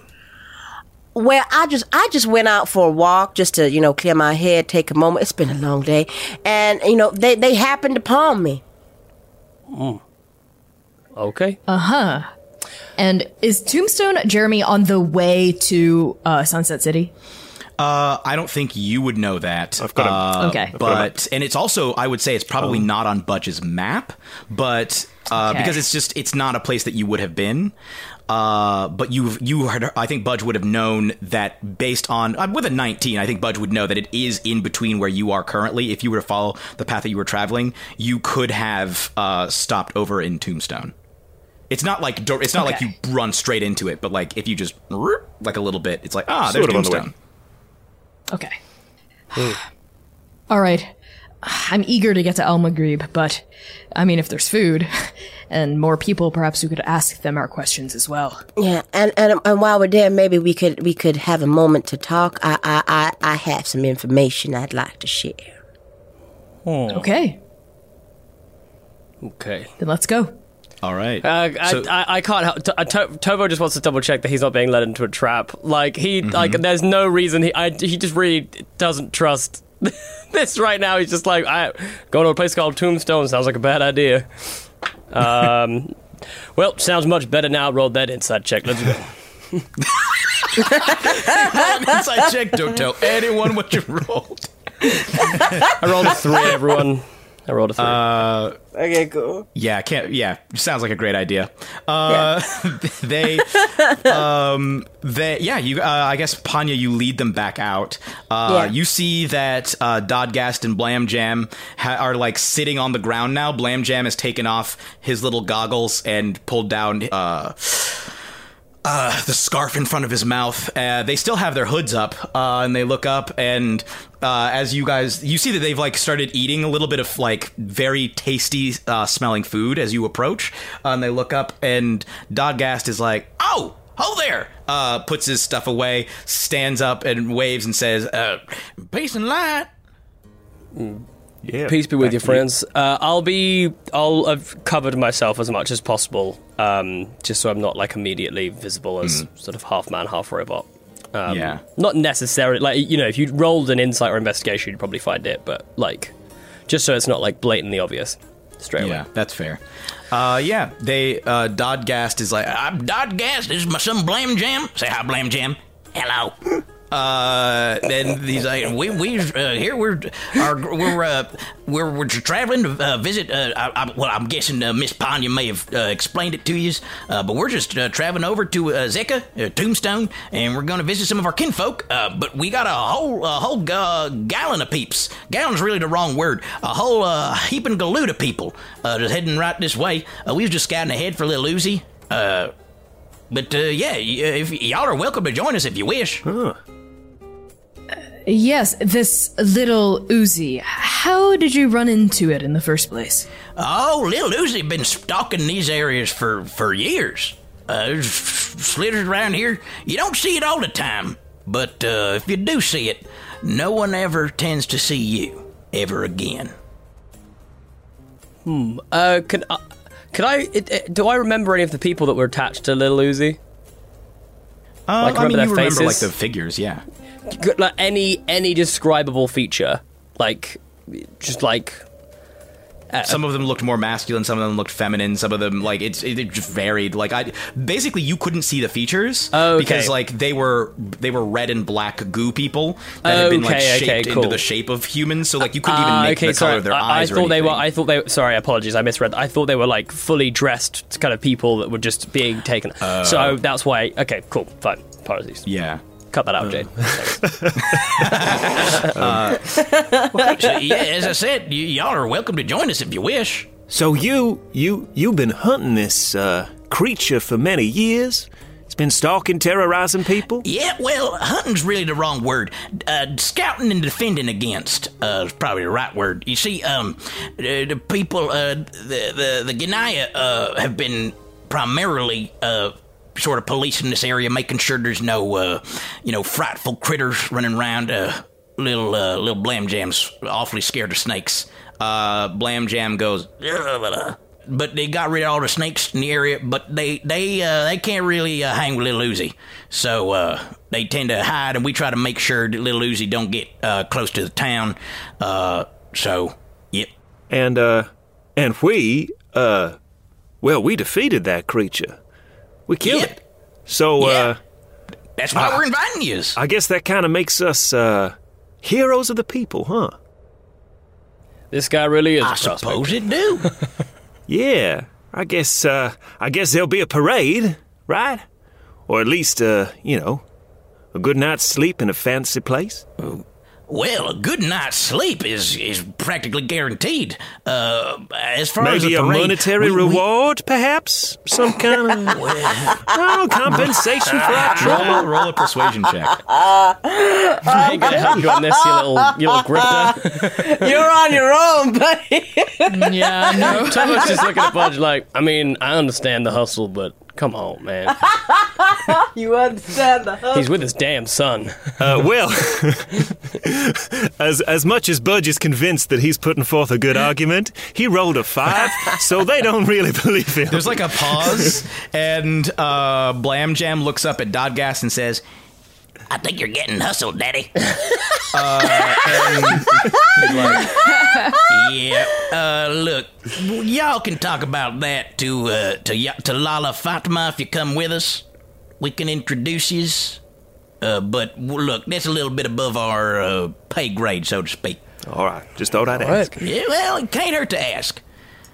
Yeah, well, and who is this Lala Fatma? Shall we walk and talk? Mm. Let's walk and talk. Let's go. Sorkin it up. And they start leading you back in a direction that you had not gone before. It's only a couple of minutes. Like, they were only a couple of minutes ahead. And you guys see that there's a whole, it's like a caravan of people, varying. They have camels with them. They have horses with them. Pretty much all of them are dressed in these same, brown cloaks with the hoods up. A lot of them have taken their goggles off and they're like, they've stopped and are eating. And as they walk up, as you all walk up, you see that Dodgast is like, "Oh there!" And they all look up and they're like, "Oh there!" And you see, there's a whole range of different races represented here. They're not all Verdans, but there's a whole range of different races as they lead you all up. And Dodgast says, we found some travelers on the way, and turns out they claim to have defeated Little Uzi. And they're like, that's right. They claim to have defeated Little Uzi once and for all. And people are like, they start to they all get up and they'll start to crowd around you guys. And they're like, is that right? And they're like, people are walking up and say, oh, thank you so much. They're coming up shaking your hands and patting you, clapping you on the backs and stuff. Tovo absolutely despises this and is trying to stay as far out of this as possible. Tovo, everyone comes up to congratulate him. He's like, the way that some magic things work, it's possible they come back. So, just keep your wits about you. It's just trying to skulk around the sides. In fact, somebody roll me on the race chart again. Whoever, in fact, I guess, Budge, you were the first one or you were the last one to talk. Why don't you roll on the race chart? A D12 and a D4. Sure. We have a 3 and a 4. 3 for D12, 4 for D4. Okay. Coming through the crowd is as people part as she walks through is a hobgoblin who approaches you. Oh. And she walks up and says, It appears that El has sent you to help us. Thank you so much for allowing him to use you to rid us of this menace. Allow me to introduce myself. I am Lala Fatma. And everybody, as she speaks, she's speaking very quietly. This had been a very loud group. People, calm down as soon as she starts speaking. And they're all are very deferential towards her. She says, thank you for joining, or thank you for doing this for us, and of course you are welcome to come with us to Azeka. We would be happy to feed you and give you lodging for the night for as long as necessary even, and we love meeting travelers. It's so rare that one meets friendly travelers these days, and so we would absolutely love an opportunity to break bread with you and spend time getting to know each other a little better. Is that something that might interest y'all? Can I do an insight check to see if I'm getting serious culty vibes here? Can I also do... I'm immediately going to go, what kind of food? Yeah. We talking Kool-Aid? The dinner? Kool-Aid? We talking some Kool-Aid here? Yeah. Talking some Kool-Aid? Is that what we're drinking? Sure, roll an insight check. Can I also do a history check on... What was the name? Which one? They sound like they referred to a god of some description. Oh, El. She referred to El. I got a 23 on my insight check. Ooh, okay. With a 23, I'll give you... So it's clear that these people are regarding her with great reverence. She seems to be a powerful person amongst them, just in terms of, her position. She is also, she looks very capable as a warrior, like the way that she moves, and even underneath her cloak, she looks like she's very athletically built and probably somebody who has seen some combat in the past. You can see like the lines on her face from the years of having to have survived in a very difficult environment. And I would say she also moves with great grace. She appears to, in her eyes, she appears to have a real calm kindness towards you, as well as sort of a weariness from the trials of the world. What did Tovo roll? Sorry. Is this for history? Sorry, yeah. Yeah, history. That was for L. Yeah, that was only a 10. Okay, I mean, it's not hard to know. El goes by several names, but is the primary god of the Ionists. Cool. He is the dominant... He was the dominant god in this region for a very, very long time. He was the god of Izem. Oh, yes. Like, it's... Yeah, okay. Yeah it's very, like, very common for people to believe in El. Yes, perfect. Thank you all. That's fine, then. That assuages some fears. Mm-hmm. Okay. So she looks at you, and she had just asked if any of you would like to come, if any of you were interested in coming to Tombstone with them. Oh, would you think me rude if I didn't engage in the festivities? I don't need much in the way of sustenance, and I prefer the outdoors, if that's okay. That is... I'd be happy to take his share. But I'd be happy to give up my share for these fine folks. I'm just checking I would not be rude. Like, ah. I'm just checking I would not be rude. You would not think me refusing hospitality. I am merely just a simple man of simple requirements.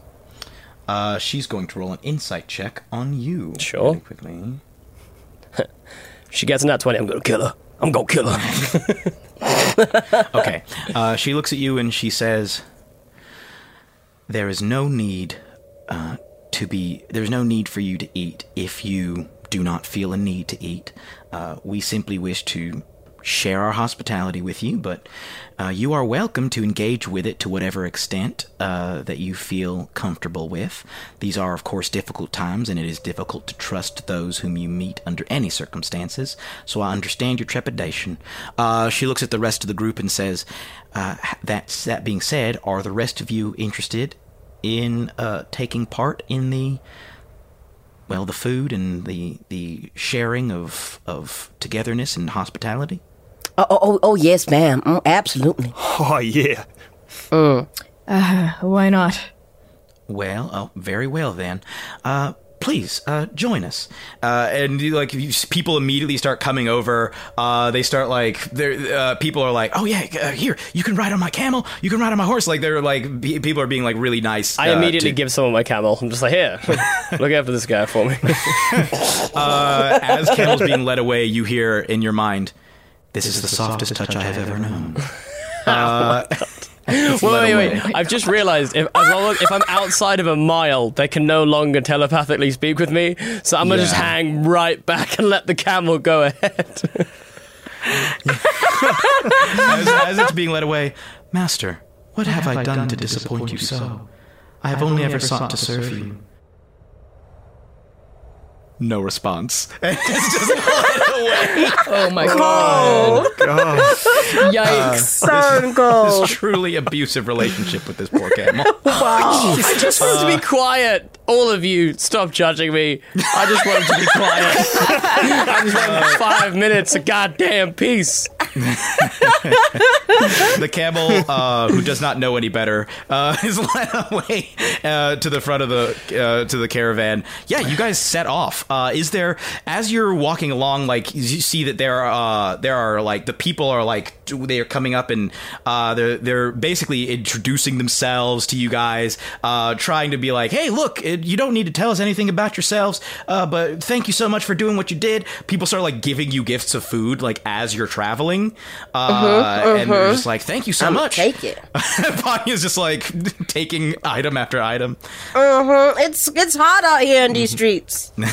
I'm taking mine like mountains. Doing the thing like where you like, oh, thank you very much, and then I'm just like immediately like pushing it off the table to Nebbit. Like I'm just handing it off to the side to Nebbit as we're walking. Just Nebbit is like hiding a bundle in between her wings. Like she just has her wings up to hide just how much food. It's like an old tray of food, and I'm just putting it in there. Would any of you like to speak to Lala Fatma or Dodgast or Blam Jam or any of the others along the way? I mean, I really want to talk to Blam Jam, I'll be honest. But I think that's just me. Yeah, someone please talk to Blam Jam. I think Hushi actually wants to talk to the Hobgoblin a little bit, because yes. Yeah. Lala Fatma is leading a camel, but she's walking. The camel is carrying more items on its back, but she's like near the front of the procession. Okay, as you approach her, Hushi approaches and just says, "Lala Fatma, thank you for your hospitality. I couldn't help but notice that you appear to be a very adept fighter." Yes, we've had to defend ourselves many a time from those who wish us harm or subjugation. And who exactly wishes you subjugation? Oh, well, these days I suppose it's mostly independent groups, seeing as that there are no sovereign governments anymore. It's gangs, outlaws, people looking to claim more territory. Many people feel like things are going to bounce back soon, and so they've been trying to lay claim to territory that isn't theirs, and we've had to defend ourselves, as well as, the general monsters and mutated creatures that have gone wild and must be put out of their misery. Of course. Among these gangs, the Barbarossa brothers, I'm assuming? She says, thankfully, we have not had much opportunity to deal with them, although I do know that there are other groups of Iswa people who have had run-ins. The Barbarossa's reach is long. It appears that it is. We just came from Squeaky Gate, and they were all the way out there. Their agents sought to take control of that border city. Really? They've reached this far? Yes. Well, then I suppose we best prepare, if they're moving in. Thank you for letting me know. I appreciate that. Absolutely. And are you from Tombstone, or do you just travel there? She smiles and she says, I was born in Tombstone. I eventually moved on to make my way in the world, although my mother still dwells there, as well as many of my other kinfolk. And I visit as often as possible to pay tribute to our ancestors and those who've come before us and who guard this land and who have been chosen by the God above to ascend. The God above. Sorry, I am not familiar with these parts, and that would be... El. Okay, how do you spell that? E-L. E-L, okay. El. Yeah. I think you would have heard of El because you've heard of Ionism, so I don't think you would have I don't think you would know a lot, but you'd be like, oh, okay, yeah, that's the God there that they believe in. Understood, okay. And I hope you don't mind me asking... Have you fought the slime creature yourself? I have. I have seen many fall to its power. Did you receive... did it speak to you? She looks puzzled for a moment. She says, no, it never spoke to me. I have heard of some... among us, temporarily, those who survive its attacks, sometimes losing memories for a time. Is that the kind of speaking that you were referring to? I suppose that could be considered a form of communication. Yes, I was thinking specifically of visions, hallucinations, perhaps. If any received such hallucinations, well, let me ask, were these hallucinations that you speak of, did they come from simply being near the creature, or did they come through contact with the creature? Contact. Thankfully I've never been touched by Lil Uzi myself, but those who have primarily not lived to tell about it, and when they have lived, they have not been in much of a position to speak about it since then. I understand. Thank you for speaking with me. I look forward to the feast. Of course. Peace be with you. And with you as well. Hushu's gonna peel back slow, keeping an eye on her. Gonna walk backward to where Tovo is feeding scraps to Nebbit. These people seem fine, but I don't know. The more I learn about the West, the more complicated and confused I get. I am traveling here to get clarity, but the more information I find, the more knowledge I acquire, the more muddy the road ahead becomes. Yeah, the West will do that to you. You see, my mentor, she was constantly striving for answers, and we had breakthroughs. We did good things, but with every single breakthrough, there'd be another 10 questions left in its place. I often would find it a little futile, but I do think that there is a certain resolve and a willingness to keep on living if you have a outlook like that here in the West. You gotta have something to hang on to, because otherwise it just gets too damn hard, and one day you're just going to give up. So I know it's tough, and I know it's confusing, but keep asking the questions. I mean, hey, even you asking questions has kept me going a little longer. I was getting a little tired here on the road, but since you started asking about all this, all these time slippages, sort of reminded me of why me and my mentor used to do all that we used to do. It's distracted me from the path of vengeance for a minute, so I appreciate that. It's not too much longer of walking. Like, as you guys are continuing walking, it's, as I said, only about a half day. It's like a 4-hour journey. As the sun is setting, you see before you the town of Tombstone. It's like up through some higher rocky path and sort of an outcropping.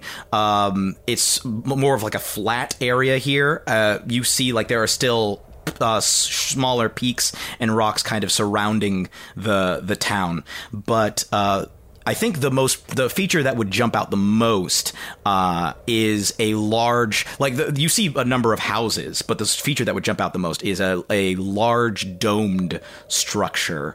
Sort of like it's much wider than it is tall, but very large, round, and domed. It looks like it's been constructed of of bricks, large bricks that have been set on top of each other and stacked and connected in like a domed structure. Mm-hmm. And as you guys arrive, you see Lala Fatma steps forward and speaks. She calls out something in a language that you cannot understand. And I think Dodgast turns to you, Budge. I think Blam Jam has been walking. Dodgast and Blam Jam probably felt the most kinship with you, despite the fact that you tried to trick them into stuff. But just like being a man of the land, they're like very much like... we're walking next to you in friendly, grim silence. And Dodgast leans over and is like, "Now, don't get alarmed. This might be a little surprising, but you may not have seen Ganaya before, so hold on to your hat."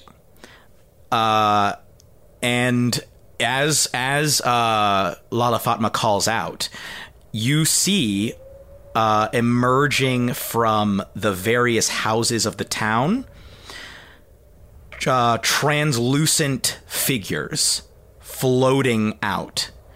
They each resemble people, dressed in robes of like very faint red and white and gold, and they all look like people, but they float out in like a collective towards the group, and as immediately the whole caravan, a whoop of joy goes up, and they start to run forward and surround these ghostly figures, and are chatting back and forth, again in a language that you probably would not recognize. I don't think any of you would recognize. Huh. I will say Dodgast also ran forward as part of it. Like, he was just like, "Well, see ya." And him and Blam Jam like ran off into the group and started talking to the people. Could I use my last magic tinkering ability? I'd like to get out a little device, if I may, sort of patch it up, and I'd like to try and like just stand near someone who's having a conversation, see if I can like record a bit of their conversation to try and see if I can identify this language later. If we don't, because if none of us speak it. But I figure if like it'd be easier than me trying to like roll a history check. I'll just have it like a recording effectively of it that I can then be like, oh, okay, this might be what it was. That's really cool, yeah. And as you're like standing there recording, the person speaking turns like, oh, and they start saying something and motioning to you and like saying more and like, ah, and they seem really happy. And you see the ghostly figure turn and look at you and smile. And it says, "Thank you so much for saving us and ridding us of that terrible Iluzi. It was a real threat to all who lived here, and so thank you. It is truly clear that El has sent you here, and you are working in his divine light." Was Little Uzi a threat to yourselves as well? You folk here who don't seem to hold a corporeal body? Oh, yes. Lil Uzi was especially interested in those who are non-corporeal like us. We Ganaya. Can I do check on Ganaya? Can we check on that? Can we check on Ganaya? Everybody do a check, a history check. Okay. Oh, I got a natural 20. Ooh. Oh my god, what? Ooh. 17, I mean, it's not going to be that 20. What I'm good at, but, Budge, you immediately, like, you're like, because I don't know that you were really a hardcore Ionist at all, were you? Not really at all. I was aware of it, but it was starting to make its way finally into my town. Mm-hmm. But most of the people, we were definitely aware of it, but not like massively familiar. In this context, I think you would be like, you would recognize Ganaya as probably a form of like supernatural being that you'd normally hear it referenced in like contexts other than like people.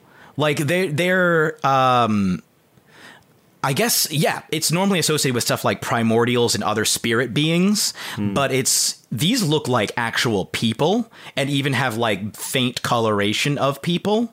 So it's a bit of an odd application in this case, because you've never heard of or seen this, especially since you never heard that Tombstone was populated by spirit people. Like, you'd think that would be something that would have been mentioned had that been the case pre-calamity. So what? So this is something that has happened since then? That would be the implication, yeah. Like, you probably would have heard of it. So if whatever these Ganaya are, it's likely that, like, whatever happened to the people in this town, it's likely that it happened, like, more recently, like, during the Calamity or post-Calamity. Right, okay. Oh, yeah. Yeah, this is a new thing. I ain't seen one. I only heard of them, but, yeah. They're all right. Nothing to be afraid of.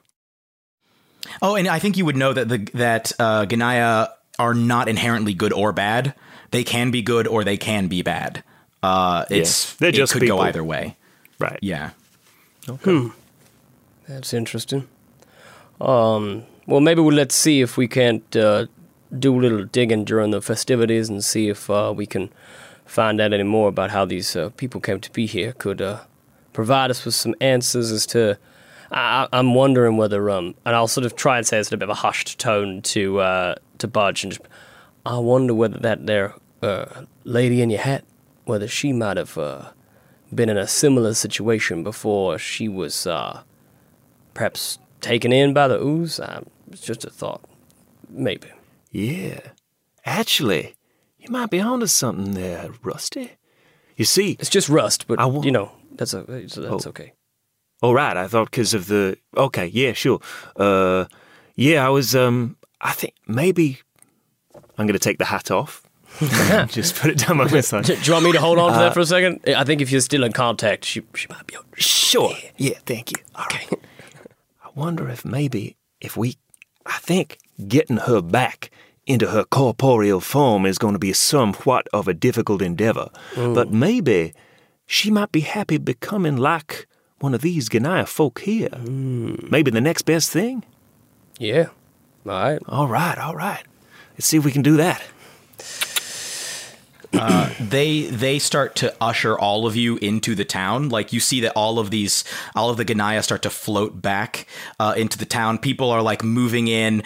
You see that people seem to know which houses to go to. Like, different people are going to different houses.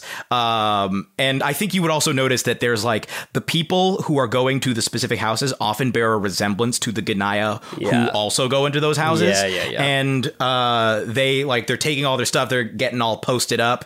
I think at this point, Lala Fatma would approach you and say, if you would all come with me, I would love the opportunity to introduce you to my mother. Please lead the way. For sure. She strides through the crowd towards the domed building. And from the domed building emerges another hobgoblin woman, looking a bit older, a bit more wizened, but not that much older than her daughter. And she floats over and she says, peace and light. Peace be with you. Yeah, too. DM, can I ask, are they reasonably older? Just because the way you phrased that, I didn't know if it was like... Oh, she's old. She's clearly visibly older, but not as old as you would have expected a mother to be in comparison to her daughter. That's what I thought. Okay. Yeah. It's a lovely town you have here. Lala Fatma says, this is Lala Rabia.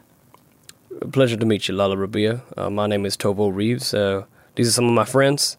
We ran into your ooze friend on the road and managed to dispatch it for you. So apparently there is cause for celebration and putting organic material in your mouth and masticating. Well, that creature was a great thorn in our side. Thank you all for allowing El to use you in order to help us. We thank you. Clearly his divine light has shone upon all of you. You know, when something good happens, you can also give credit to those who, you know, did it, as much to yourselves as well as El, of course. You know, you should give yourselves some credit for running this place, not just to the divine being. Well, we run this place in honor of our God. He is the one who has blessed us and allowed us to assume these forms, free of earthly cares and troubles.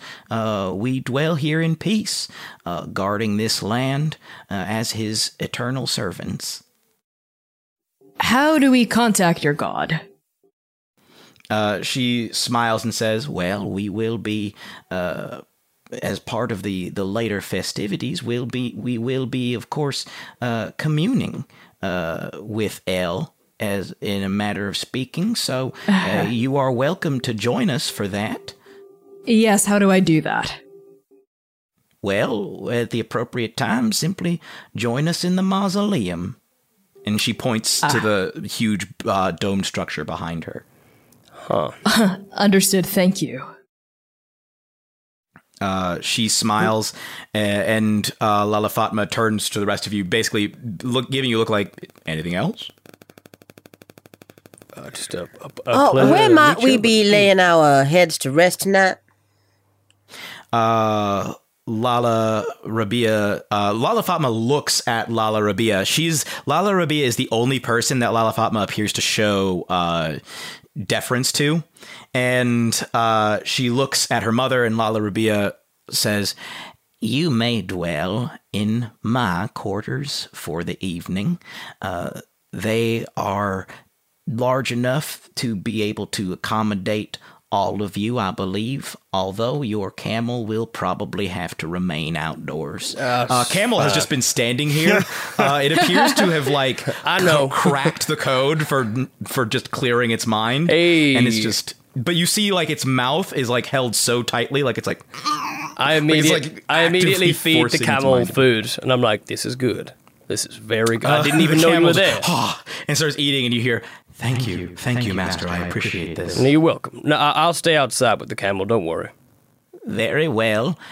Please do make yourselves at home. Thank you. Can I address her and say, now, forgive my ignorance. I haven't passed this way before, and while I have heard of the Ganaya as a people, I have never seen such a volume of within a population. I don't suppose you could give me a bit of the lowdown on how they came to be so many here, and, well, if you know how they came to be. She smiles and says, "I will explain it during this evening's festivities." Oh. Well, all right then.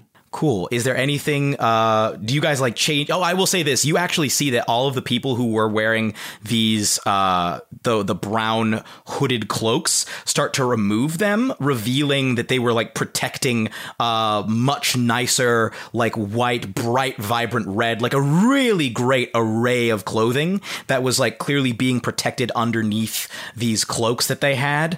And now that they've arrived in their destination, everybody's like changing and getting ready. And like they're starting to set up different food stations and so on and so forth. You all are free to, if there was anything that you wanted to take care of really quickly before they finish preparing for the ceremony, let me know. I just wanted to let everybody know what bits of what I had found out. Okay. So basically, I'm gonna say, well, I was out on my walk and my friend in my rifle here, he pointed out something that. Sorry, just a little bit of clarification. You have a friend in your rifle? Yeah, isn't like a voice in your head type situation. Friend in your rifle. Yeah, like yeah. Carry on. And we all got friends in things. Yeah. I just wanted to clarify. It was in the rifle, not like. Were they always in the rifle, or was this is this a talking rifle, or is this like a person who has gone into the rifle? Honestly, at this point, I'm not so sure on the particulars. All I know is that it helps me do a clean shot. All right. And they had found out on their own volition and their own mysterious ways that it seems this crocodilian god or whatnot that y'all been speaking about, plus the weird tentacles that you had mentioned, Hushi, it seems that what my friend relayed was that the god is upset that the tentacles are coming and being an interloper, and we should expect more of them to come. They are encroaching more and more across these lands, and the two are separate and not the same. This is mighty interesting. Would you mind if I've got a bit of aficionado for the guns? You see, would I be able to have a conversation with your gun? Hell no. Okay. DM, do you mind me if I roll myself an insight check on that story you just got there? Yeah, go ahead. Roll an insight check. Nobody can touch this damn gun for me. Oh, damn. That's a 19. Yeah. She really doesn't want you to touch that gun. She is not at all comfortable with you touching that gun. Oh, sorry. This was on her getting the information from the gun.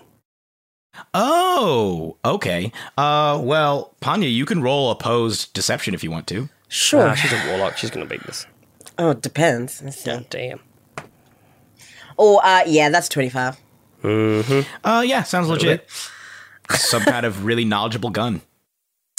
Hoosier cuts in. Sorry, Panya, you said a god doesn't want this witch god.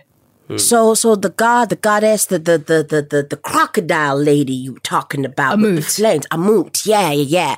So apparently Ammit is kind of these lands, some kind of balance maintaining a god or goddess. But these other creatures, these tentacles, these like the thing that we fought, seems to be some kind of interloper. And there are more coming. And we'll see the effects. More of them are coming, and we'll see the effects very soon. It's starting to come together, I think. The slime, the chicken, the head, that must be the interloper. Whereas the visions I saw of these grieving people and these terrified spirits must be souls taken by Ammit. Well, this doesn't bode well. Okay. So, I obviously have the information that before all of the other sort of practicing religions and traditions, these older gods existed. Yeah, they've been around. Yeah, because I know. So what I will go on to say is, well, as a young girl, I learned a little bit about Ammit. You see, Ammit was one of the older goddesses, demoness, if you will. Now, Ammit... she exists in service of Osiris, and she is known as the Great Devourer, the Bone Eater. And she, you see, as legend goes, consumes the hearts that were found unworthy and lacking. And so, in a way... You know, I think it's par for the course that those whose hearts were found unworthy would be terrified. I don't think that that's any massive indicator of malice. It's just the way things were rather than are. The way, and I mean, I don't bother myself with these kind of highfalutin thoughts, but it would seem to me that our greatest concern. Is these interlopers, and they need to be dispatched. I mean, this Ammit, could have its own wants, needs, thoughts about, its control over this land. I mean, there's nothing to say. I'm just playing devil's advocate that this interloper's on, in fact, trying to, I don't know. For me, judging somebody and then devouring their heart, that ain't exactly... fair. I mean, is there a trial involved? I mean, how do these folks get in the judgment over? It's got to be lighter than a feather. That doesn't seem so fair to me. You know, I don't know if y'all agree. Well, I only know the tales as I know. That's all I got. No, absolutely. I'm just saying. I don't know who poses the bigger threat. These probably are everything. If we're gonna take the West as an example, probably both of them. As someone who's come into contact with one and t'other, I'm going to say the tentacle thing is worse. I agree. As I know. Yeah. Lesser evil. Budge, who has just now remembered, just been reminded of what has gone down today, is just going to gasp and check his head. And just feel around his head and is it the same size that it normally is? Roll me a perception check. Oh my god. Oh, no. Can we roll? Do we notice anything? I don't think you would. Okay. This is a horrifying roll. This is a terrifying roll. Okay, that's a dirty 20. Okay. I think it had kind of faded into the background while you were traveling, but now that you think you're reminded of it, you see every single time one of the Ganaya passes relatively close to you, you feel something shift in under your skin in the direction of that Ganaya, as if something is like squelching and trying to reach out towards. Oh my God. But you're not like, I don't think it's visible enough that other people can see anything shifting, but like you can in that moment just like feel something like. Tell us what's happening, Budge, please. Let's help me.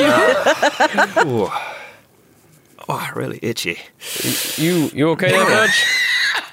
Nebbit reaches up a foot to scratch your head. You getting that? Yeah, yeah. It just comes up, just flares up every now and again, just like my bum knee, you know. Mm. Maybe it's just one of those things I'm just going to have to learn to live with. For a second, I thought you were just referring to your bum there. I was like, whoa, okay. And then you said knee. Thanks for saying knee. I'm a bum.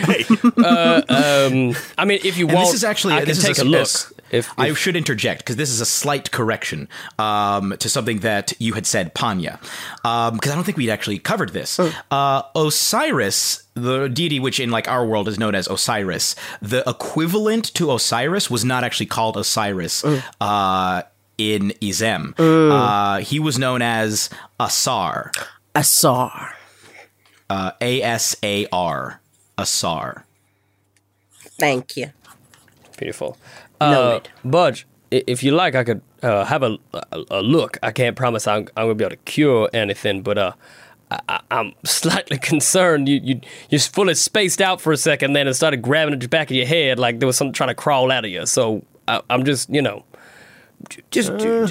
you want me to see. I mean, Nebbit seems concerned that there's something going on. Nebbit's kind of like... Like kind of like a gives kind of a look like I mean there's always something going on. I've been worse. I got a girl in my hat, you know. I got an elephant trunk for an arm, you know. You can take a look if you like, but okay, but let's just look. Just know if your head starts going all swelly and something tries to crawl out of you, I might have to put a bullet between your eyes. But that's just for your own good, you know. Well, I accept that. All right. All right. I ain't messing around with no alien stuff now. Your ruthlessness is very impressive, Master. Thank you, Camel. More food. Now, that's the kind of interjection I appreciate. You feel the Camel recognize that compliments are the way to win you over. And there's like a moment of like, oh, I've done it. And it immediately starts. Silence and then a compliment. Please, Camel. How about 35-minute intervals? We'll start with 35, and then we'll see if we could drop it down if you're good. I shall speak to you in 35 minutes, man. Okay, so oh my word. Night begins to fall. It's dusk. People are like starting to file into the mausoleum now. People, people like chatting back and forth excitedly. You can see like as they're like going through the doors that the lights have been lit inside of the mausoleum. And I think at this point, Dodgast comes over to you all and is like, well, y'all are welcome to come join us in there. It's where all the food's going to be, so unless you wants to starve out here, I suggest you get to moving your little walkers there into the old mausoleum. I go to the mausoleum. Could Tovo remain outside? You certainly can. If possible, I'd like to find my way up to like a roof and just... brood there for a while whilst working on my little. Sounds perfect for Toby. Yeah. Brooding on a roof. But I'll have my boom stick out, and if I can get to like a relatively high roof, I'll be using the time to just keep an eye out. Just generally keeping my wits about me. This is how Tobo has survived this long. He doesn't go into enclosed areas with lots of people with a lot of variables. He doesn't like this. Tovo, would you mind if Hushi joined you? Or do you want to be alone, have your broody time? I mean, as long as you don't mind me brooding. I could teach you to brood, actually, if you like. But you've got to look for it, so please. It's just a demon it's a demon masked Goliath and a half-man, half-machine just stood on a roof, like silhouetted by the moon. Oh, my God. Just looking in opposite directions. So broody. I think Hushi joins you up on that roof. And of course, one of them has a cape that's flowing in the wind. Yeah, exactly. Oh, the veil. smoke, and the veil. Yeah. So badass. I would actually like to cast a spell. The first time I will have cast this spell. As we get up there, a Hoosier, leaves you be, lets you brood, right? But reaches to the sash, right? That's tied around the small of their waist, and they pull out a flute. And they, I guess you can't play it with a mask on. So they unhinge the bottom half of their mask. Oh, I'm so sorry. It's okay. And they tuck the mask away, revealing, like I mentioned earlier, these really girlish lips, like very soft and delicate, a smooth chin, that's like, looks like it, was carved from water. And they bring this bamboo flute to their lips and they begin to play it. And this is how I'm interpreting augury, which is by employing some other divining tool. You receive an omen from an otherworldly entity about the results of a specific course of action you plan to take within the next 30 minutes. And the specific course of action is I'm playing out the song of Hushir joining the ritual to reach El and wishes to demand answers from El about what's happening, right? And how basically just wants to know how that's gonna play out. If Hushir goes in just kind of guns blazing, being tell me what's gonna happen, please, I have this mission, pleading and being very upfront about it. And it's up to the DM now to choose from the following possible omens: wheel for good results, woe for bad, wheel and woe for both good and bad results, or nothing for results that aren't especially good or bad. All right. So you play this tune that's carried away by the wind, and under the moonlight, you hear, as if in response, a tune that only you can interpret. It's as though the tune has been echoed back at you and changed. And the response that you get is wheel and woe. The wheel seems to be in reference to joining the ceremony. Woe seems to be in response to going in guns blazing and demanding answers of El. Okay, good to know. I will take a different tactic. Place the final note on that flute, right, and then puts it back into their sash. Ooh. Mm-hmm. I just imagine you turn around, Turbo sat there with a tablecloth over a little table and some a little candle lit. Oh, sorry, did I misread that? You playing it was such a lovely tune. I thought we were setting the scene. Totally kidding. Camel shows up wearing a full waiter outfit. Yeah. Meanwhile, inside, those of you who did enter, you see a sight unlike any that you have seen before. For in this room, there are many places set for people to sit, and many people are already sitting in this room. As you look around the room, you see, positioned as though they were still alive, the fully intact bodies of the people that you see as Ganaya, seated around the room. Just in a very the best comparison would be Old West photographs. If you look at the way the people are posed to look as though they're lifelike, it's that kind of a deal where they're just sitting there unmoving. Why? Nothing happening. You see the Ganaya settle down next to their bodies, you see that Lala Rabia takes the center and begins speaking in a language that same language that none of you understand. But now Lala Fatma approaches and translates for you all specifically, those of you who are in the room. And she explains that long ago, when the day of light came, El blessed us with his divine light and chose the town of Tombstone to be altered and blessed and ascended. For those who have gone before us are all divine, but we have been given divine form while we are still here. And so we who were once humanoid roam the land as Ganaya, protecting this area the guardians of this region. We drive away all threatening creatures. We do our best to keep those we love safe from inclement weather. We have been blessed by El.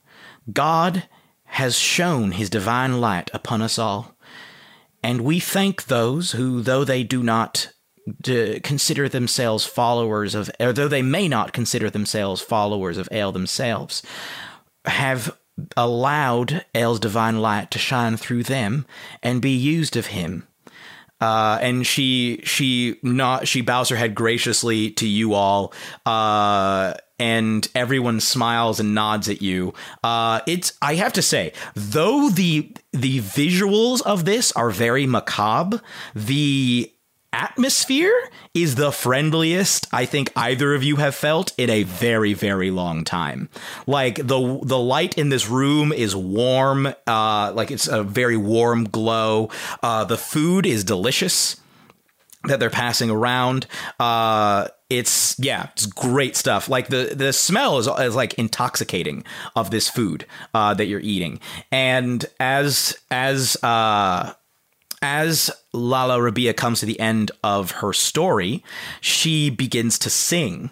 And again, in that language that you kind of understand. And Lala Fatma joins her, harmonizing. And the rest of the people in the room begin to sing as well in this language that you don't understand. And as they sing, you see that the Ganaya start to rise up and spin in place, just sort of like rotating. And they have this, as you look at people, you see that all of them have, ecstatic is probably the wrong word, but a sense of like peace.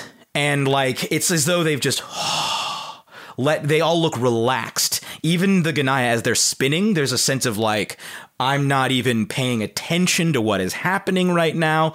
I am completely like in the zone, in the moment, just woo. And it's borderline trance-like, but I would not call it a trance. But it is very much like a religious reverie that these people have entered into. Whoa.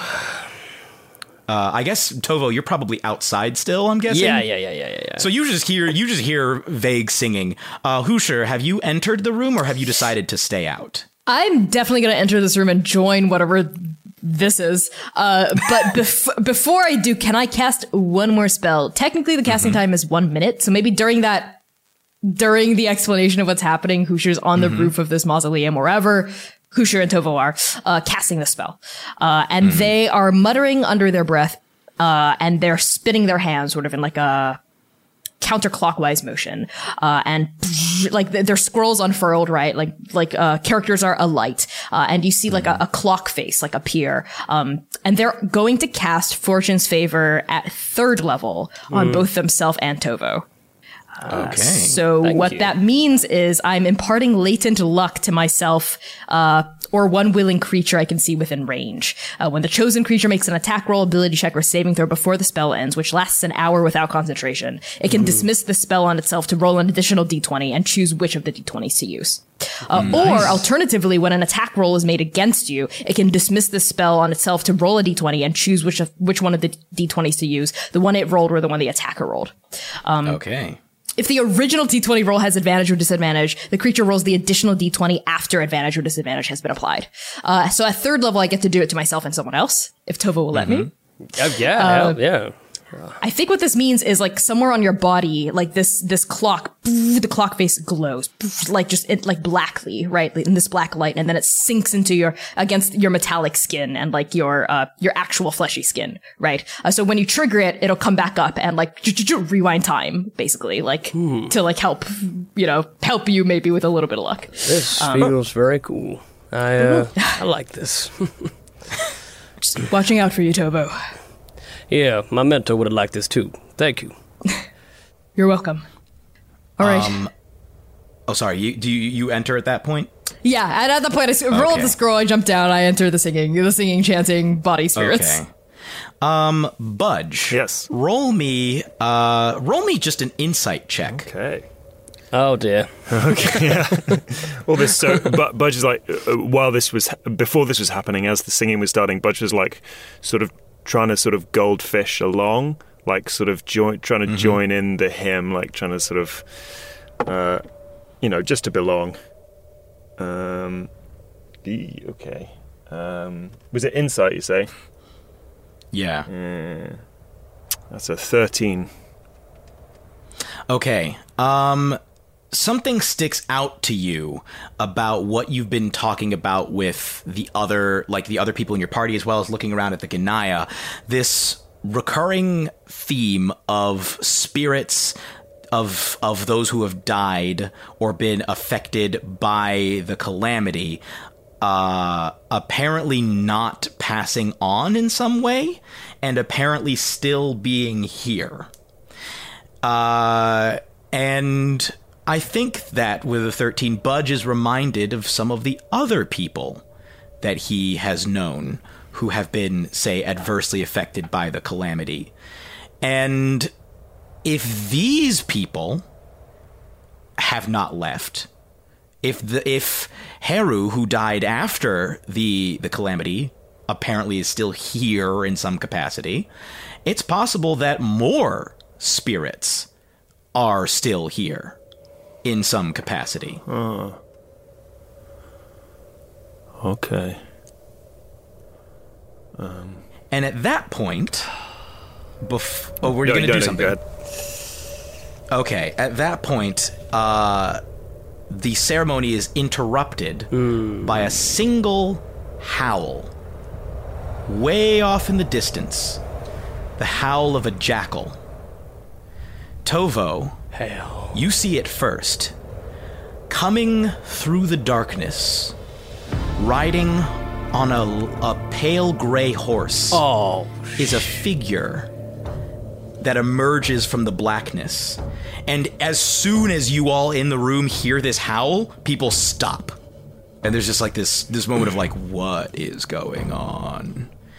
And Tovo, you see up atop this pale gray horse, a black shrouded figure. You can't make out its shape, except for a white skull-like face as it rides towards the town. Can I just clarify quickly, how far away is this thing? Oh, you see it like it's hundreds of feet away, but it's getting closer every second. Okay, cool. Just so I want to know exactly when that thing is within 320 feet of me. Okay. Well, I think everybody like pauses, and I think Lala Fatma inside is like, there haven't been jackals here for a long time. And people are like, they're all kind of looking around. I think Lala Fatma is the first to stride purposefully out the door, picking up a weapon as she goes, like a rifle. I'm a follow with my rifle. Yeah, you see that those who are capable of like fighting start to exit the mausoleum, and you all see off in the distance this same figure shrouded in darkness, who's getting closer and closer. Absolutely, he's or it, I guess, because it may not even be a he. It gets within 320 feet of you. Tovo, is there something you want to do immediately once it was within 320 feet? Yeah, I'm gonna shoot it. No way. Okay, cool. I do not trust this thing one bit. Roll me an attack roll. Oh no, you're being way too nice about this. I'm obviously gonna use Deadeye, so I have advantage. Mm-hmm. Oh, this is terrifying. Why are you being so chill? That is a 18. Okay, so you aim, and as soon as this thing gets within range, you... as it flies, you can like almost see the trajectory of the bullet as it flies towards... As this thing rides towards you and the bullet reaches it, a pair of jaws open in mid-air, just and close around the bullet. And the being stops and turns its head to look at you. And I think even though it's shrouded in blackness, you see it raises one hand, raises one finger, and just shakes it back and forth while it's looking at you. Did I miss? It would have hit. Oh. But it didn't. No. Okay. And it continues inexorably on its ride towards... I mean, I will be shooting again. If we're going into combat, like, I just to Are clarify, you going to shoot again? Yeah, I have to attack. Do you want to try and fully engage with this thing? Well, this does not look good. It doesn't look good. Okay, roll initiative. Let's see. Oh. Jerry, just like, we have to go in 5, just to say. Yeah, that's why I'm like, I was trying to... okay, wait, fine, carry on. I can, yeah. Okay. Do you not want to that? You don't want to try and fight it then? I mean, I do, like... it's just more that if we're, you know, I can, yeah, I mean, I will roll attack. I'll roll that attack. Okay, go ahead. Yeah, roll an attack. Ooh, wow, that's going to be a 22.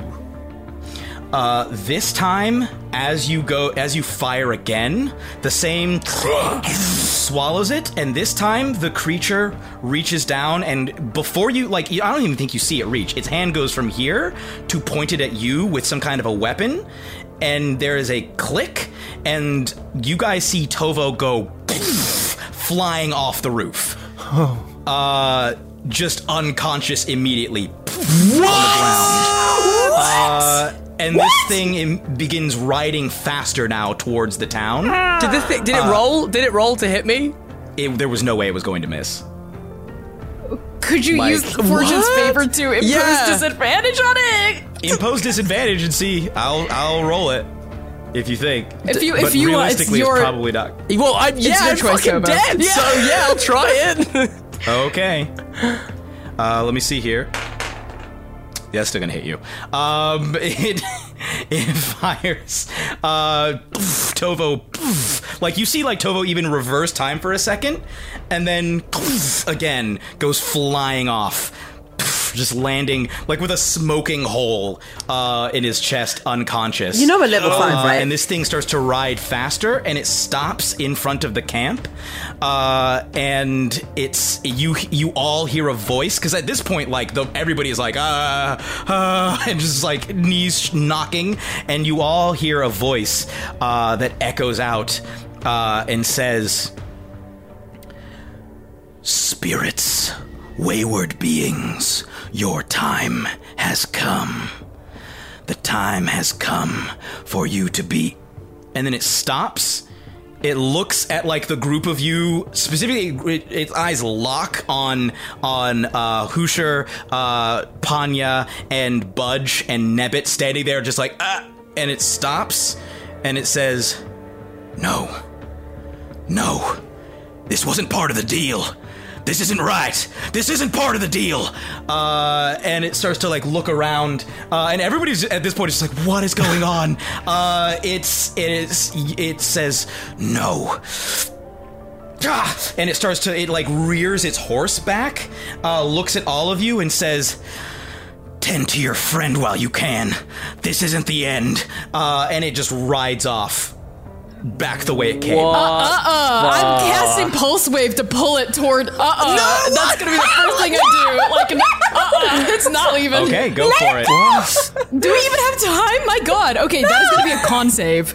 Oh my god. Okay. As you start to roll that, it raises its hand and fires the gun into the air, letting off like a wave of force that as you start to like you see the characters rising up for Pulse Wave, they shatter as it counterspells the spell that you were about to cast. Oh. You are counterspelling my...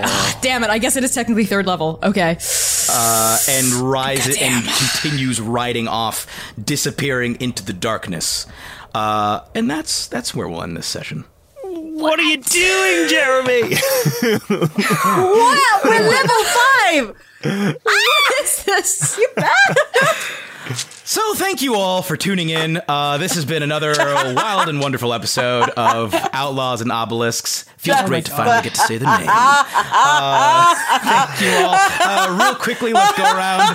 Who has something to plug? I guess we'll go ahead and plug yourself. Well, don't plug yourselves. You need to plug something after today.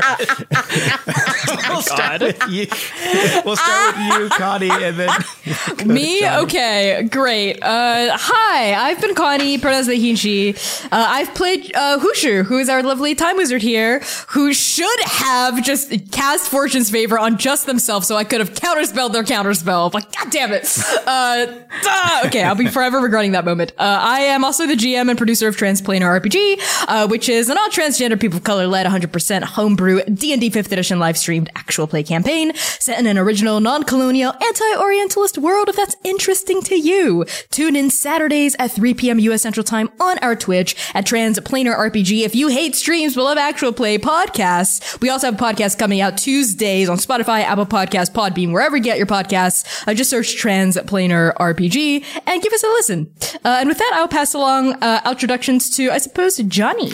Hey, I've been Johnny Charles. I'm the resident bard here at Three Black Halflings. You can find musical shenanigans over on Instagram at the_lonely_orchestra.